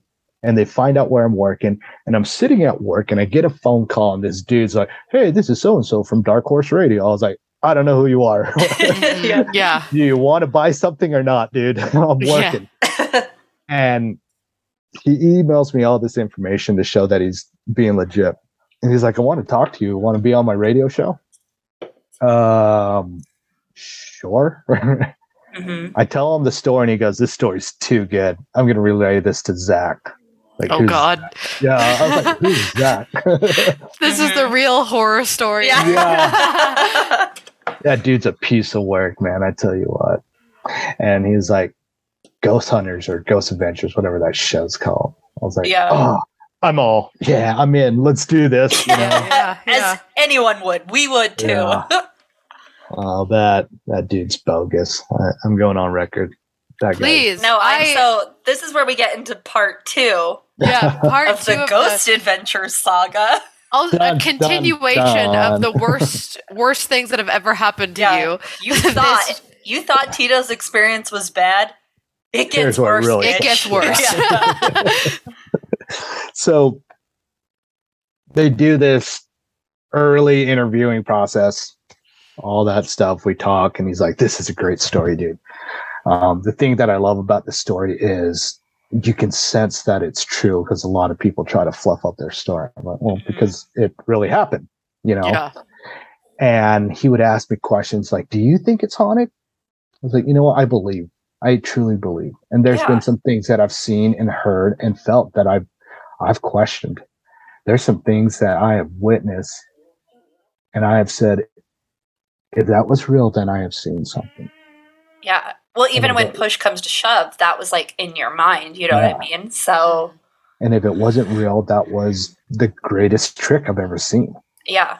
you know and that's happened plenty of times and i i'm at the stage in my life where i do believe in that energy i do believe that we mm-hmm. carry something within ourselves all of us and through major traumatic events fear or pain something gets released something Mhm. gets released out there and things feel it things pick up on it. And sometimes we can create that that different reality at least within ourselves and we believe it that we, we saw or we felt or we heard something. Mhm. and i told him that and he's he he took that for me seeing something up there. And he's like great let's get you on the show. Let's get you on the show. It's like okay let's do this I'm thinking, all right, this is going to be legit. Here we go. Sure. We meet them at the nunnery years down the road in October during the day, you know, around the same time frame, Mhm. beautiful fall day, sun is out, no cloud in the sky, and it's just a beautiful, beautiful day. And we get there and the gates open, the filming crew's there. And they're like, okay, you're Tito? Yep. I need you to sign this waiver, blah, blah, blah. And then we'll take you to meet Zach and where you interview Mhm. we get there and he's like, Is is this Tito? Like, yep, that's me. We shake hands. Awesome. Cool. Nice to meet you. And they're taking turns filming everyone in different places. Right. he takes me into the cabin where we were tied up. And we sit down and he just asked me to tell the story, just like I told you to. Mhm. Every so often he throws in a question. this jackass. I'm telling I'm telling the story, and as he's asking questions, I could tell what he's doing now. Mhm. This guy's going to manipulate my answers. Because never once did I say that I seen ghosts up there, hmm Yeah. you know. But I did say I was scared. I was terrified. I was Right. Absolutely terrified. I did say I believed in ghosts. I did say that I went up to look for ghosts, but I never said that I saw any ghosts up there. hmm But I started to notice how he was wording his questions. I was like, I see what you're doing. So I started Yeah. getting really careful with how I answered. Because As even Oh, my go ahead. perception of it is it seemed like he was really putting words into your mouth. Like it wasn't just an experience that happened to you. It was Mhm. it also happened to the guys who took you hostage and did all these Yeah. terrible things to you. Wait Yeah. a damn minute, because I haven't seen the Zach Bagans bullshit.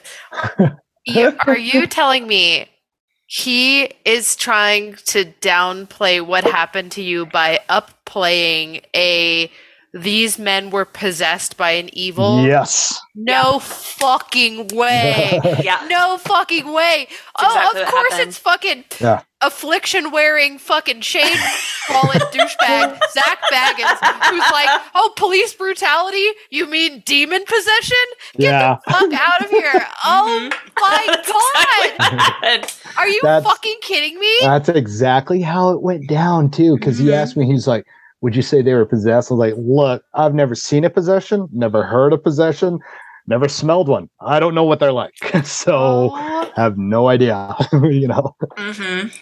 and he's such a piece of work. So as we're filming and he's Oh asking questions, he looks in the camera and he goes, as, he goes, as Tito was telling his story, this darkness overtook the room.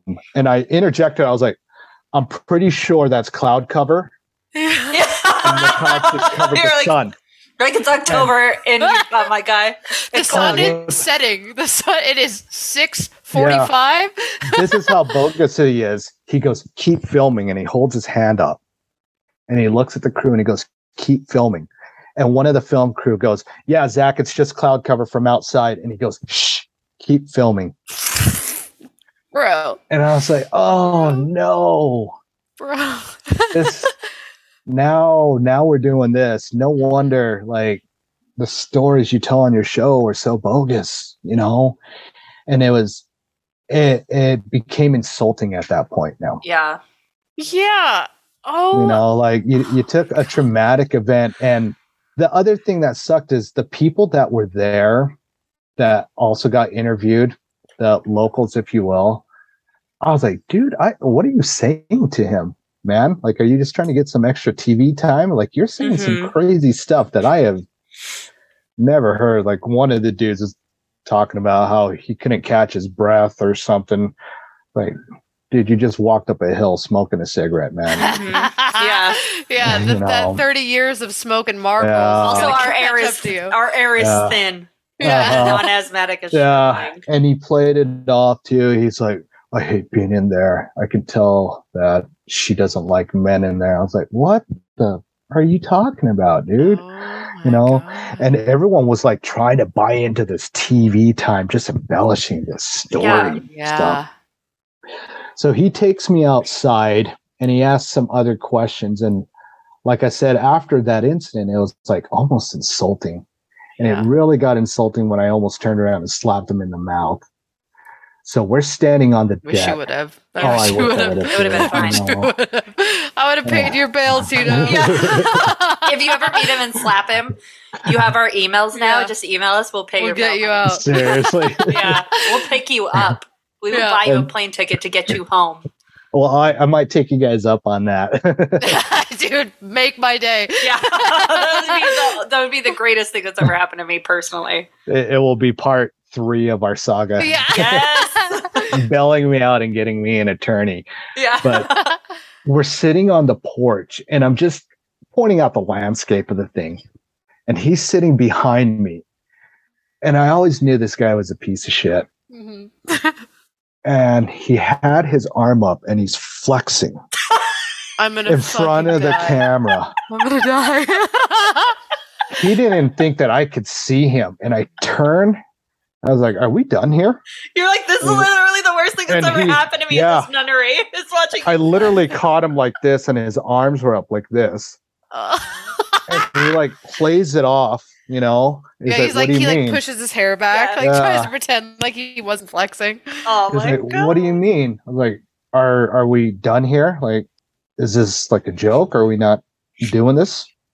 So I just wrapped it up and I was like, yep. And then I took off and left. Oh my You know. god. Oh We get, I walked down the hill and that's when the supposed psychic lady came. god. And I walked She's down there. yeah. That, that was crazy too. I was like, what the hell? what is this lady doing?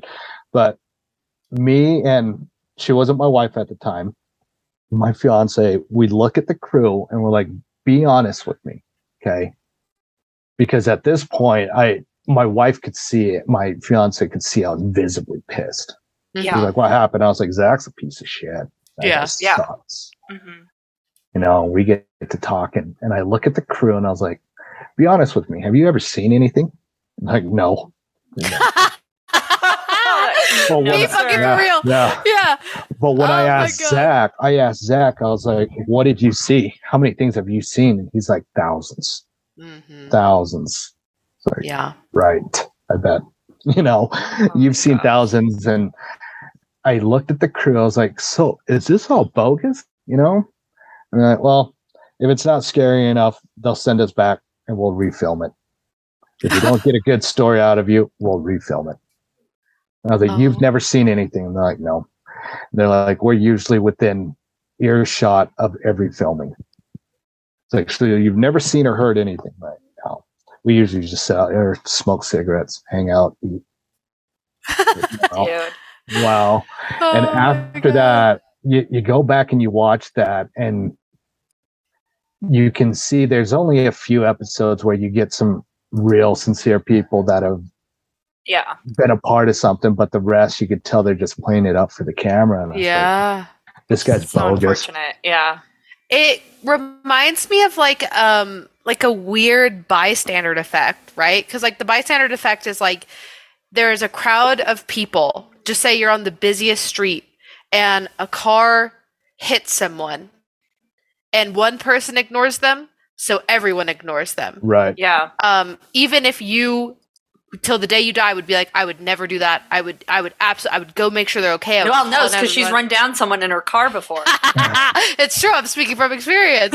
And so, and, you know, like everyone says that, but in the situation, they like do whatever the group is doing. It's kind Right. Yeah. of, you know what I mean? And it almost feels like, cause I've, I haven't seen your episode, thankfully, because I would probably would have ripped my hair out seeing fucking Zach Bagans, the world's biggest douche.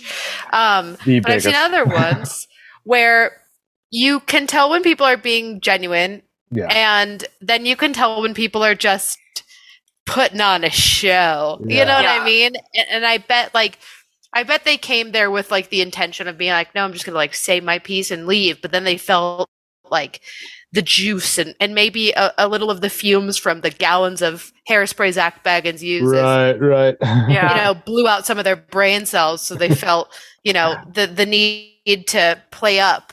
But it's just like I cannot get over the fact that he took this genuine traumatizing story that happened Yeah. this this terribly traumatizing thing that happened to you and your friends and these other groups of people which when you like peel the layers back it is a deeper story that explains the the racism the rampant racism the injustice and corruption of police departments Mhm. the the injustice and corruption that plagues class systems, right? Because you had the like the rebellious youths getting downplayed and fucking charged while the upper middle class blonde football players daddy brings his lawyers out and people start doing shit Yeah. you have this like this perfect horror story that is both terrifying in what happened and is also this horror story about the horrificness of America, right? Yeah. And it's like this braid of absolute terrible fucking shit. And for him to take that, you don't need to embellish that story. It's fucking horrible. That's Yeah. that's what I would consider true horror. And this is a conversation we've like brought up over the years that I always say that the scariest horror is based in reality. It's never about the monster or the ghost or the demon or the spirit, whatever. It's people. Mhm. People are the scariest fucking things. They are the true monsters of the horror story. And in my personal opinion, like what happened to you and your friends is the perfect modern horror because it's a terrifying example of reality. You don't need to juice it up. And for for him to take it, juice it up, and then take the 180 fucking absolute chef's kiss asshole twist of being like, those men did those terrible things to you, not because they were horrific, inbred, backwoods racists, but because they were possessed by mm-hmm. a demon Yeah. go absolutely fuck yourself violently, Zach Bagans. I I am only manifesting vile fucking thoughts for him. I cannot I cannot handle that. Like it, it would be one thing to be like, and Tito saw 17 ghosts. Yeah. yeah, and Yeah. the nun saved him at the end of yeah, the day. Yeah, it would be one thing to pull that shit, right? When he looked out the window, hoping to see so- a cop on the way, he saw the nun who gave him a code to get out. Whatever the Yeah. fuck, right? It was not that. He he did the worst interpretation, which was try to like heroinize, maybe sympathize with the true Mhm. fucking monsters of the story. And um, for that, if hell is real, he's burning eternally in it when he dies. Yeah. It's crazy. What happened to those guys? Uh, they went to prison. Okay, Um, so some okay. Yeah. Well, court was weird too. So we go to court, and I'm the main witness. Okay, I got called up to the stand twice Oh shit. because I had the most vivid story, and I mean, a lot of the kids were underage, so they're like, "We can't get everyone up on on the stand." And, well, Let's- and you are also super brutalized. Like physically, Yeah. they did the most to you, right? Mhm. I so mean, they're like, "Let's luck- let's get luckily Tito." that was the worst Mhm. of it. Yeah. a couple of them tried to run from their from their court hearing and they got caught in like southern utah and i remember we're sitting up at the stand and i'm telling the story you know at this point i've told the story probably a hundred times literally Mhm. So it almost sounded scripted because i've repeated it so often in the course of three four months just Yeah. Mhm. telling it over and over. Their attorney gets up, their defense attorney gets up, and this dude, uh, I, I never thought I would have a judge on my side, but it was hilarious. He's just like, Mhm. So, what were you wearing that night? It's like, what do you mean? yeah. Shame you? yeah, he's trying to slut shame you. Yeah, and I just kind of was like, "What do you mean?" He goes, "Like, what were you wearing? I'm like, uh, jeans, a hoodie, some shoes." He's like, "What kind of shoes?" I was like, "My basketball shoes." He's like, "Were they Nikes?" I was like, "Yeah, my Nikes." He's like, "What kind of hoodie?" A white Adidas hoodie. He goes, "Weren't you wearing a bandana?" I was like, "Yes, I was wearing a bandana." And they're like, "Where are you going with this?" You know yeah. he said that we look like thugs and that he The was old going to racism go- card. Yeah, Yeah. he had to pull it He out. like- he said, Mhm. "Uno reverse, bitch." Yeah, Yeah. prison Mike came rolling up. Yup. and he was like i'm going to prove to the court that they're troublemakers and they're thugs, and that they went up there to do no good. And that's And why the ju- they deserve to be kidnapped Yeah, And yeah, tortured. basically. and tortured. The judge judge stops him immediately. He goes, "Nope, not in my court. No. Yeah. You are not going to do that." And he looked at the old guy and he's like, "If this happens again, you will need to find a new attorney." oh, Hell You yeah. know, hell and it yeah. was Hell and yeah. I'm just like, oh, cool, you know. So he starts asking questions again, and it, he asked me, "Did you have a can of spray paint?" It's like, no. No. Did you have like rocks in your pocket? I was like, no. no, but those men had guns pointed at Yeah. my face. If that I know. helps. That's the thing is like even if you did, even if you went up there and you were being Mm, absolutely yeah. fucking foul, breaking out windows, lighting Yeah. shit on fire, Yeah. It's they a still separate handled thing. it wrong. Yes. separate Right. fucking thing. You go to trial for the trespassing and the vandalism, but then the separate trial is for the kidnapping and torture Right. of Yeah. children. Two different fucking things. It's It like was they brought torture to a ghost fight, is what Yeah. they did. Yeah. The- I think one of the harshest realities to face was not just that whole thing, but now that I'm older looking back, because back then the scariest thing was actually being held up and being shot at. Mhm. you know but now that i'm older and i look back was how society took it Yeah. half of the people said we should protect these kids the other half said fuck them i would have done the same thing i probably would have shot them Good old boys. That- and you're like Yeah. Yeah. That is the, that good old boy fucking know? mentality. It is And- crazy.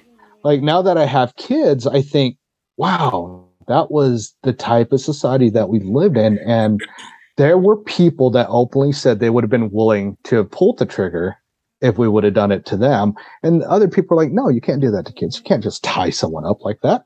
You Yeah. can't invite them in and tie them up like that and shoot at them you know? And the other people are like nope i would have done the same thing. I'm on the sides of the guard. And and excuse me that was the true horror as Yeah. I got older and I talked to my wife about it, you know, we're like, wow, that was a really effed up situation. Mm-hmm. yeah. Like I would lose my shit if that happened to one of our kids now. Yeah. Yeah. Like I would probably strangle the dude in court and then I'd end up going to jail.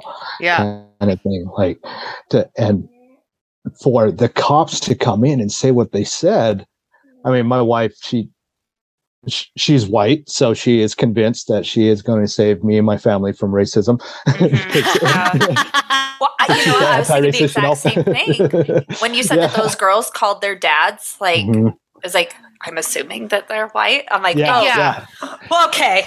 So was his Someone can come help now. But this is also the, the the thing I was thinking too when you were like talking about the story and describing those girls when it was like getting like when it was continuing on and you guys were there until morning came as you, and you were talking about like you know you really thought you were going to die I was like I I feel that I bet I bet but then I was like they're in northern Utah with two white women Mhm. no one is gonna die. Like those they those backwoods motherfuckers know that if like they had done anything to one of them because of perpetuated and systematic racism, Mhm. it would have been it would have been game over. And arguably, that's the only reason why anything did happen Right. because if it was just you guys' story as it was, they were willing to bury it, downplay it, and then fucking charge you. But Mhm. because of that unfortunate fucking systematic racism um, and stereotyping coming into play, because they're like, oh, these fucking, you know, the high school kids who ditched class, we're not going to fuck with them. And even them trying to like turn it on you in court with that. But it's like, it doesn't fucking matter. Like it doesn't. Yeah. None of it. That's so irrelevant. But it's like mm. because like some fucking middle class, you know, blonde girl was there. Like that's the only reason why anything did happen, and that is the true horror. Yeah. Because if she didn't, who's to say anything would happen? yeah, who's to say y'all wouldn't have just gone to court for trespassing, had to pay your fucking cars out, and then out of impound, and then would tell this crazy story about how. You were got by some fucking good old boys in Utah, and no one But did that's what I was going to to say. you. Is Mhm. wi- as soon as you were like, oh, their parents were like doctors and lawyers, I was like, oh, that's why it got Mhm. handled. You know, because that sheriff, like, he may have done the right thing, but he only did the right thing because, like, it was starting to be a little too smoky. And Yeah, because there were fucking like, yeah, fire's Oh, getting yeah. a little too close now. you don't you don't want the voters calling you out, right? Exactly. Yeah. Who knows Yeah. if Mr. Sheriff here was running for re-election next year and stuff, and it's you, you get that that caliber, I guess you can say, of people starting to come pounding down your door in a small town like that where Yeah. everyone talks. I Mhm. mean, our story was spread across the whole valley before me and my buddies even woke up. Yeah. you know, everyone already knew about it. So it was that's what encouraged that whole crew to go was they're Mhm. like, well, we want to find out, except we're going to take more people so that we don't have the same fate kind of thing. And it's also like, I'm that sucks that that happened to him, but it's also like that's crazy that it had to happen again in order Yeah. for Mhm. there to be any resolution. Yeah. So it was, I mean, we revisit the conversation and it, it was just, wow, there's just so much in this world. Like you said, that the true evil is within the people of this Yeah. world. And how- Yeah. how we carry out and what we do to others that is just those are the true things that we fear Mhm. you know like yeah we have these fears of ghost stories and aliens and stuff but at the end of the day it's the high school jock that is a serial rapist or the Mhm. neighborhood quiet guy that does the shooting Mhm. and the killing you know it's not the ghost that comes in and chokes you to death which is scary Yeah. Yeah. Yeah. yeah. by the way. scary as hell. And Bigfoot coming after you, scary as hell. Yeah. Mhm. But that's not the thing that's happening on a regular basis. you know? yeah. Our society is terrifying at times. Yeah. No, I 100% agree. It, it's the true, like, I think about, um, even in terms of like pop culture horror, Parasite, if you've ever seen that movie, um, I definitely recommend seeing it. It's fantastic. Um, he is, um, I'm blanking on his name now, but he's an amazing Korean director and he's done a few fantastic horror movies. And it is truly one of the most terrifying and suspenseful movies. And there's nothing paranormal about it. The horror is the people Mhm. and i'm like that's it that's that's truly it because we wish right that it was a, a monster that you had to fear you wish that your biggest enemy was a, a ghost or a demon when really it's your it's your fucking neighbor on an incel forum on reddit Yeah. You know, Right. it's a Right. racist fucking cop. It, th- those are the real the real monsters. So I am first of all, I know this happened in the late 90s, but I am so fucking sorry that that happened. to Uh, yeah. I wish more than anything that you guys just got to have uh, the regular high school paranormal paranormal experience because that's the other thing. Every single fucking place doesn't matter where you go. I grew up. Um, I went to high school right outside of Sacramento, and there was a similar place. It was called Round Room. It was closer to Lake Tahoe, and it was like this supposed uh, satanic sacrifice circle. Like, and Mhm. everyone's whole thing was to go up there. You would go up there and have parties near it, and then you would go up there to go have a spooky fucking experience. And everyone had their stories. The, every single person has this, and no one, no one deserves to go up and Yeah. have their, you know, urban legend high school moment turn into a fucking kidnapping situation. Yeah. So I wish more than anything you guys got to see fucking ghosts. I, I really wish more than anything you would have seen a, a fucking haunted nun and a dead baby in a pool. Right. How's this? If we ever do some of our ghost stuff, you're more than welcome to come. We will probably do it from the safety of our own home, though. I will Yeah. let you know. I would love to because I got a bunch of stories down that road too, man. Hell yeah, we'll we'll make it worth your while. And luckily, we both have um, all of our partners are white. They will protect us from the Yeah. cops. You know, you know Oliver. He's the one who will get this set up. When I was Yeah. telling Oliver, I was like, "Isn't that scary?" There were real men there, and he's like, "No, the ghosts are scary." And I'm like, "Because you've never been oppressed in your fucking life, Oliver. Yeah, You don't- you don't know true fear." It's true. He's never Damn it, had Oliver. true fear. yeah, like you fucking privileged son of a bitch. I love you, but god damn it, you don't understand what it's Right. like. True. It's true. I hope he hears it all too. He will. Oh, he will. He will. Yeah. he will. but I mean, yeah, that's what you that's what we really wanted to do was investigate. We wanted to find out if it was real, to see if it was true. You know, later on down in life, we all had our own separate experiences and we all Yep. seeing or heard things like I mentioned. But that's what we wanted that night. We wanted to Mhm. know if it was real. And if it is real, what makes it real? Was it us that made it real? Was it the Yeah. ground? Was it the home? What happened? Um, you know, trying to be these these super sleuths. We're gonna figure this out. Why did this Mm-hmm. Yeah. nun die? It's the love of the game. yeah and it, we get there and we were terrified Yeah. Yeah. terrified and those guys made us shit ourselves Yeah, because it hell is so other scary. people. asterisk.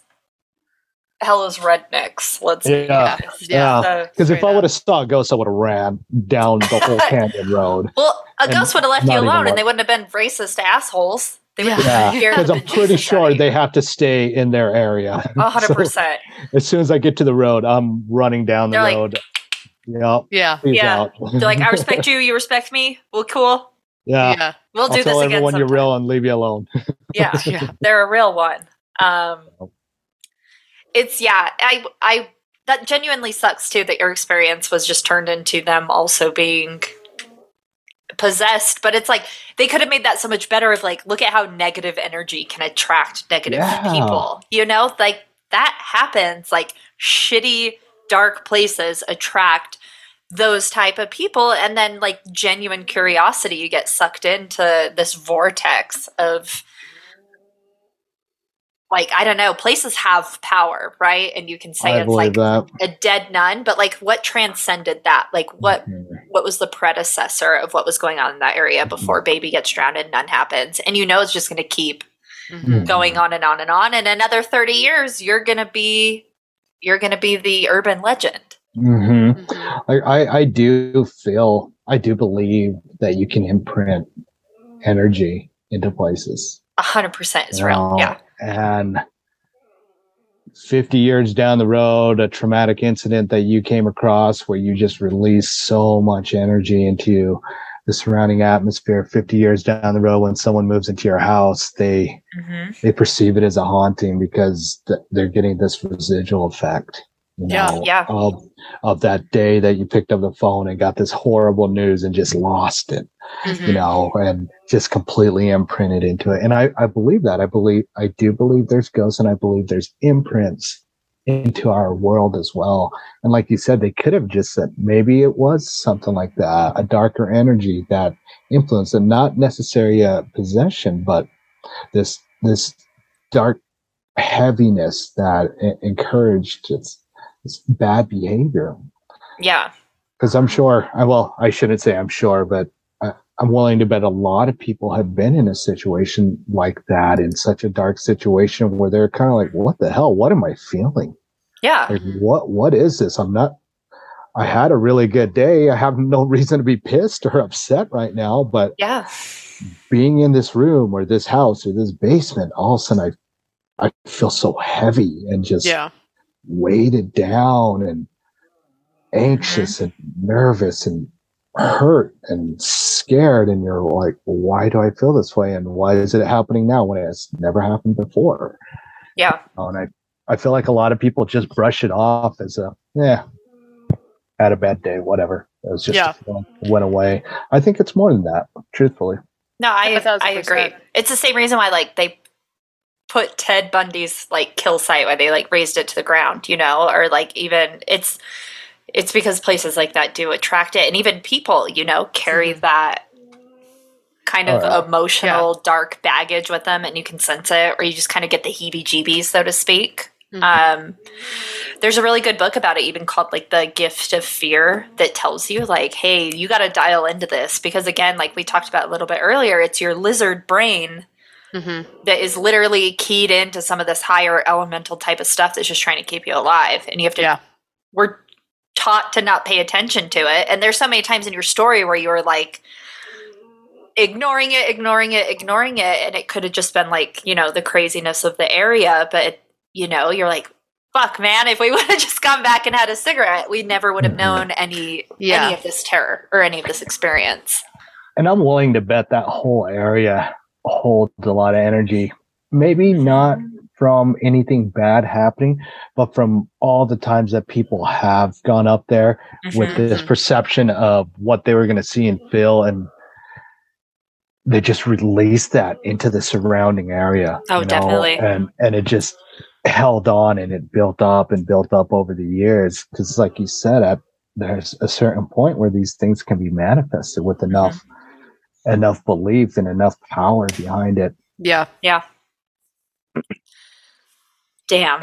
I know. Fucking That's heavy. crazy. It, it, it is it is crazy, but yeah, I'm on, I'm on the same wavelength as you. My whole thing is like, you know, energy can't be created nor destroyed, and I think I'm literally same ballpark as you. For me, paranormal experiences are that like caught, trapped, replaying energy. It's just like when you pass by someone and you immediately can get like a bad vibe from Mhm. them. Like there's something about them. They may not even have said anything or even looked at you, but there's something about the energy around them that's making, like Chelsea said, your lizard brain go off and give you that fight or flight reaction. And I think there is something like innate to that that like we should be paying attention to and more in tune to. And I think on like a a deeper level, that same energy exchange that you experience with a physical person in front of you, that either gives you good or bad vibes, is the same energy that replays in like um, traumatic or um, like violent events, whatever that creates these like hauntings and stuff. Mhm. I mean, we lived in a house that we, it, I hated talking about it when we lived there. And this was before um, two of our kids were born, and it was me and my fiance and our pit bull. And this house, I felt like I was going crazy. And when I Mhm. talked about it, it was like, oh my gosh, I sound stupid. Hmm. I I'm not going to talk about this. And I felt I, I looking back, that was like the power that that energy had was to make me keep it silent. Mhm. Me Yeah. and my wife, we didn't even say anything to each other about it at first because we were like, "What is happening?" Mm-hmm. You know, I chalked it up to working long hours and things like that, being tired.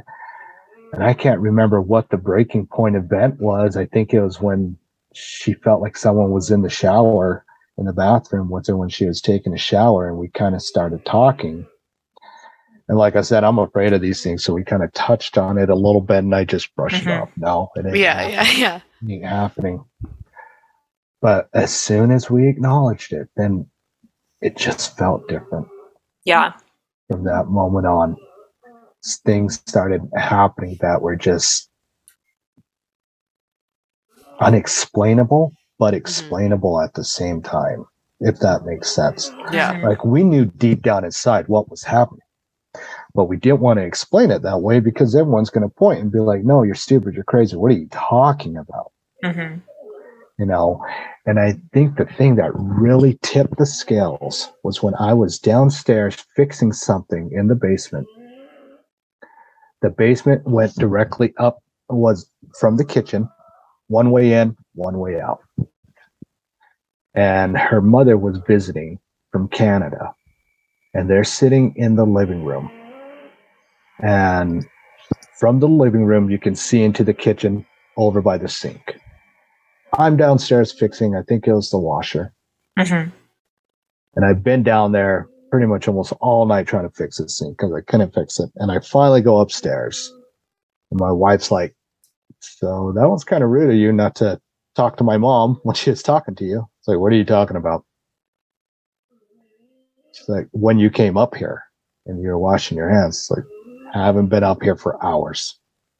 And her mom was like, Were you not washing your hands like or doing something over by the sink a few minutes ago and i was like no i was not and we Yikes. all just Yeah. kind of sat there like okay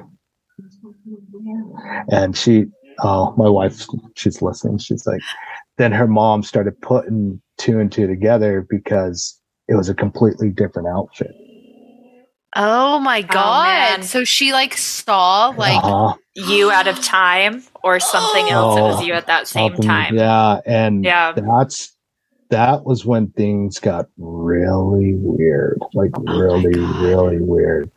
Like we heard something in the basement. Like I said, there's no entry. It, it was an old house that was built in like 1920s, and Mhm. all the windows downstairs were painted closed, and like you couldn't open them. And she was like, "I think there's someone in the basement." And we automatically thought it was crackheads because the crackheads just got busted across the street. I mean, Yeah. same with Noel. me Yeah. too, Just me too. got- Noel's got crackheads in the cupboards, man. Like, I, I hear running across the roof, and I'm like, probably a cricket. and that's exactly what we thought. I was like, I'm grabbing a gun. And I walk down the stairs and we hear rustling in the basement. Okay, someone's down there. And I just yell, Whoever the fuck is down there, I Mhm. have a gun. Mhm. Come out. Nothing. But we hear stuff being moved around. And she's behind me. I was like, okay. Open up the door and I point and I'm looking around and there's nothing. Nothing's even moving. Fucking I go check the windows and they're all still closed. And like I said, they're all painted over so you can't open them. Mm Mhm. And I'm tugging and tugging and tugging. They won't open. Nothing will open. Like, what was that? What did we just hear? Oh, Yeah. What did we hear? You know, go upstairs and we're just like, who do we tell? Who do we talk to about this? Yeah. And our, our pit bull was terrified. She Oh, was so man. terrified. You gotta give it up to God Yeah. at that point, man. Yeah, Go to a yeah. Yeah, she hated being in our room. Like when she'd go in the room, she'd hide underneath the bed. But she Oh, didn't like my sleeping in there. She liked sleeping by the front door or Oh my god. and it was so weird. Like you'd see orbs and stuff, and we didn't tell anyone for the longest time, Yeah. thinking I was losing my mind. Oh my gosh, Mhm. I'm losing my mind. I'm losing my mind. You guys don't live there anymore, yeah? No, absolutely Okay, good. not. No, they left that day. Oh. so pack it up. Fucking Yeah. go. Some say the washer is still broken to this day. Yeah, yeah. it it still stays there, and it is Yeah. the source of all the evil. Oh my god. That is fucking crazy. I mean, doors slammed. Yeah, like that's- that. But we would always hear voices through the vents. Oh my God. Nope. and Yeah. hear it. it's gonna be a Like, I no remember- from me, dude. Yeah, her, Yeah. her and her mom are like, "We want to record." it." I was like, "Here, here's the thing. If y'all record this, you better be prepared for what you might hear." Yeah. And you're giving it permission at that point. Yeah, Yeah. and both of them are like, "Okay, we're not going to record it." I was like, "I told you. Now let's Yeah. let's watch this movie and turn it up really loud." Yeah. Yeah. yeah. we put the black electrical tape over the check engine light and we watch the TV on loud. Yeah. That's Yeah. how we deal with problems. We, everyone house. has a nightlight, Uh-huh. we, we don't we don't pay attention to the sounds. That's that's the moral of the story. don't go Yeah. looking for the answers. You will find. right. the strangest thing about this so we live there and i'm sorry that i took this in a completely different direction No, this no, I is amazing. appreciate it. the strangest thing to us is sometimes you still get that pull to go back there I want to go there. I'm not even gonna lie. as yeah, much the, the as real haunt is it. your old Yeah. house. Yeah. Like we hated it there absolutely hated it there. We always fought hated it. But we we left and we'd come back. We'd go out with friends and have the best time or go see family and we're like nope gotta go back.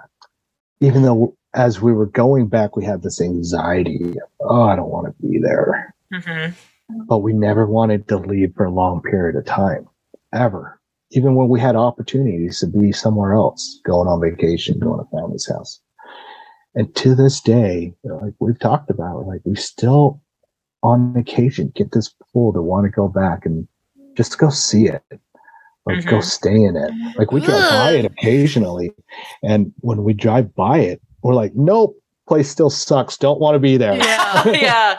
leaving Oh my gosh. but when things settle down and we start talking, oh, there's just something that kind of says, "Hey, come back and visit." You know, like an old friend kind of. Sure. I'm going to go ahead and say, thing. do not. Do Yeah. not listen to that call. Do No. not pick up No. that phone. that place can kiss my ass. Yeah. Yeah. yeah, straight up. That that is fucking crazy. Um wow. That's Um, yeah. Off the record, would you send Chelsea your that where that place is? I wonder if like because we're gonna go fuck with ghosts in a little bit this month. Um, not in like a Zach Bagans type of way, Uh-huh. but in a like we're gonna do um the Estes method, which is like a human Ouija board. Um, Mhm. and would love would love a little uh, verified uh, charged spooky place. So someone lives there, but I can tell you off the record, like you said, the Ogden Cemetery, till this day, I am 100% sure I saw something. Dude, fucking flow, man. That's yeah, what Yes. I'm telling you, Chelsea Noel. had, Yes. Yeah, Chelsea had her experience there. Have you seen her? Yeah, I saw Yeah. her, and then I went up another time, and the cops grabbed us, and it was way less traumatizing. They just did kind of Yeah. like a super troopers fuck with us type thing. Yeah, Like, yeah. we were like, "Can we go, sir?" And they're like, "You could have left the whole time." And we were like, "We all like went back to the car." Um, but no, like I went up one time with my sister, and I don't think I've ever been that scared. It like transcended fear. Um, that it it was Did yeah. you see her? No, I saw the green. Uh, f- well, not fully formed. I saw like a green transition Yeah, of light. yeah. And then my sister was looking at me and she was like, it freaked my sister didn't see anything, but she saw me and she's like, We're getting out of here. And my sister drove right through it and took me home. So we, you know how you park and you face you face Yeah. south in your car. hmm So my friend that took us, he was like, "If the cops come, I'll pay everyone's trespassing ticket." I was like, "Okay, fine, whatever." Yeah. And we're sitting there, and I'm in the driver's seat, and I was like, "Dude, I can't be in this seat because I'm scared, and I won't Mhm. be able to drive." And- so I jump yeah. over into the And passenger. no, you have to drive into the cemetery, and Mm. it's not like you're in the back part, but you are Mhm. also very visible if cops are looking for you. Mm-hmm. But you also have to play the game, and you can't like have your lights on yet because that's how you have to fucking summon flow is turning your lights on. So you're it, you're very exposed while simultaneously like feeling like you have no way out.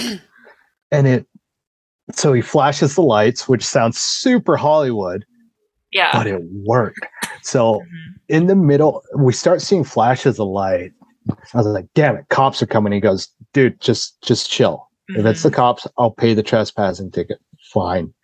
And my my girlfriend at the time is in the back with her sister and best friend. And they're like, damn it, we're gonna get trespassing tickets. Whatever. But all of a sudden there's this this green light in the middle of the road. Mhm. Okay.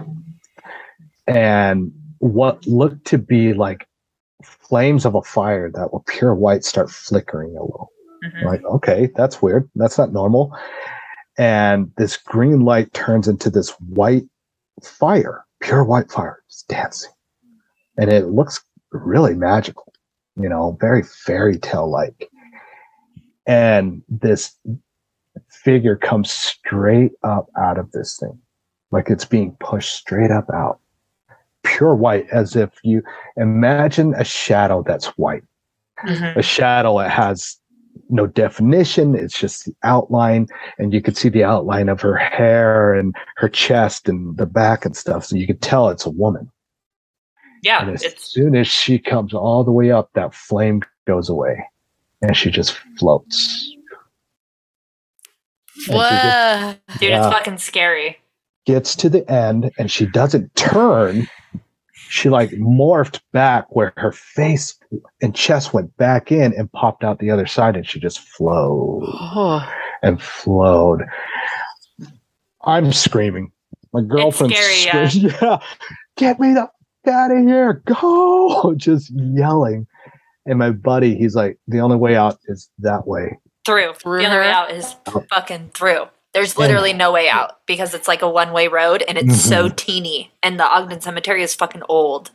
It's like a Oh, tiny, and you're in the old part of the cemetery where it's seriously Mhm. like you can't back up, you can't do anything, you have to go through the way that it's positioned. he guns it. And I remember hearing the roar of his engine because he just revs it. And it's not even that far, but you, you're, you're in this state of fear. It seems Yeah. like we're driving down this 10 mile highway, you know, Mhm. and he just revs it and we're getting close. I'm just like, oh shit, you're going to hit her. You're going to hit her. And I brace myself and I remember we're about to hit her. And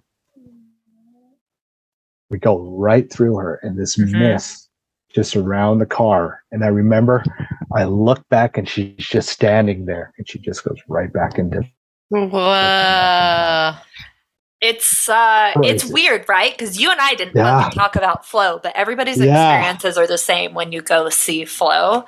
And maybe it's like we're creating the tulpa, but Mhm. everybody sees the fucking green shit Yeah. start off. And I've always dipped out before anything else has happened. But the the fear is so and it seems Oh, like it it doesn't hit everyone, right? Because like my Mhm. sister was like, I don't see shit going on right now, but she felt my fear coming off me, and she's like, we got to get out of here. And like my sister was worried. She was like, do I have to go to the hospital? like, um, because of how scary it is, like for Yeah. the person who experiences it. and to me it's everyone tells the same or very similar story where i almost feel like it's just imprinted in that Yeah. same spot Mm. you know Mhm. there's never been i well i've never heard of anyone having any other type of interaction Yeah, with it but it's always been that same thing and i've i've heard other stories i mean we went up there a few times because we were just like what the hell did we see Mhm. you know there's been some times where it just seemed so full of energy just so Mhm. intense like the moment we got there even though we didn't see anything it was just like oh i feel so creeped out and i feel Yeah. it in my back and spine and you know like like i said i would associate something i'd hear a plane flying over and i'd put myself in that plane to get myself out of that physical situation like okay normal people on a plane and when they go on that plane they go on to the airport and then they meet their family and friends and everything's all fine and dandy. They're going to have dinner at the local in and out and it's going to be full of laughter. But then as i open my eyes i look back i'm like oh i'm back here and it's just it's Mhm. creepy heavy heavy. Yeah, Yeah. I got to stop doing that and just scary. get the hell out instead of try to Yeah, you just gotta run myself next time. yeah, Yeah. Just run when you get the vibe. But it's always that Well- call of the void, man. Can't Yeah. escape it. We all want it, but none of us want to be in it. nope yeah yeah no one no one wants the lasting effects well thank you so much for sharing your story with us um all of it all parts of it um and um yeah i please if you ever want to go ghost hunting let us know Yeah, I Let's have your it. address now. Um, I know where I know where you live. yeah do it let's do it under Yeah. one condition Was- This was like a true treat because I I watched the Ghost Adventures episode and I was like, this is fun, but they don't give it the justice that it deserved, which is scarier than any ghost story. yeah. 'Cause it was ghost story plus hmm kidnapping and torture. yeah.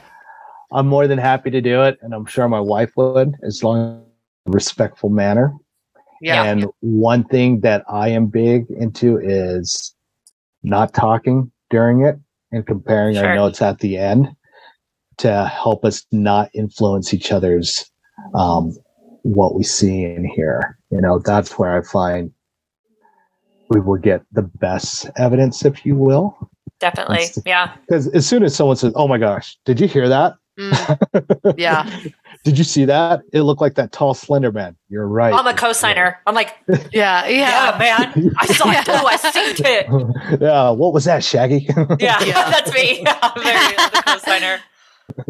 So always scared, but always be eyes closed, ears plugged, but always somehow uh-huh. experience everything everyone else does. very wild. Awesome So- experience. You two were absolutely fun to talk to. This has been great. Yeah, thank and um, you you're the thank you so much. And if there's, I'll send you the episode and everything, and we'll make sure to edit out XYZ's name uh, before we post it. That won't even, that will be saved nowhere. It will be 100% deleted.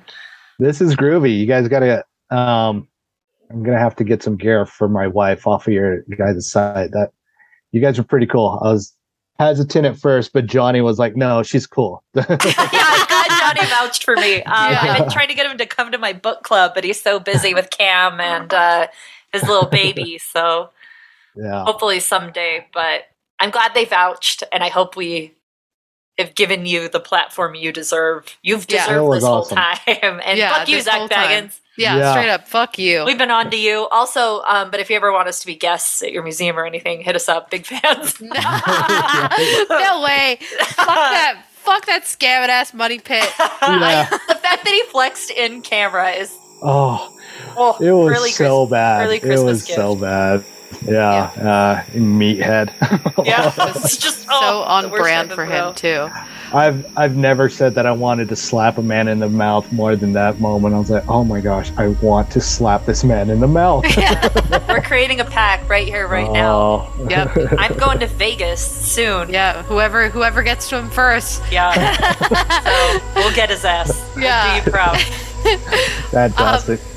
well, thanks so much for hanging out. Um, this is we every October we do Spooktober, so we try to do like themed, I guess, uh, spooky Halloween horror, whatever it may be, themed stuff. So thanks for um you kicked it off with us, and no better way, no better way than the true horrors of of humanity just kick off Spooktober. Um, so thank you so much, and we will see you when we go ghost hunting. Absolutely. Thank you, ladies. Appreciate Yes. it. Thank you. Bye. Bye.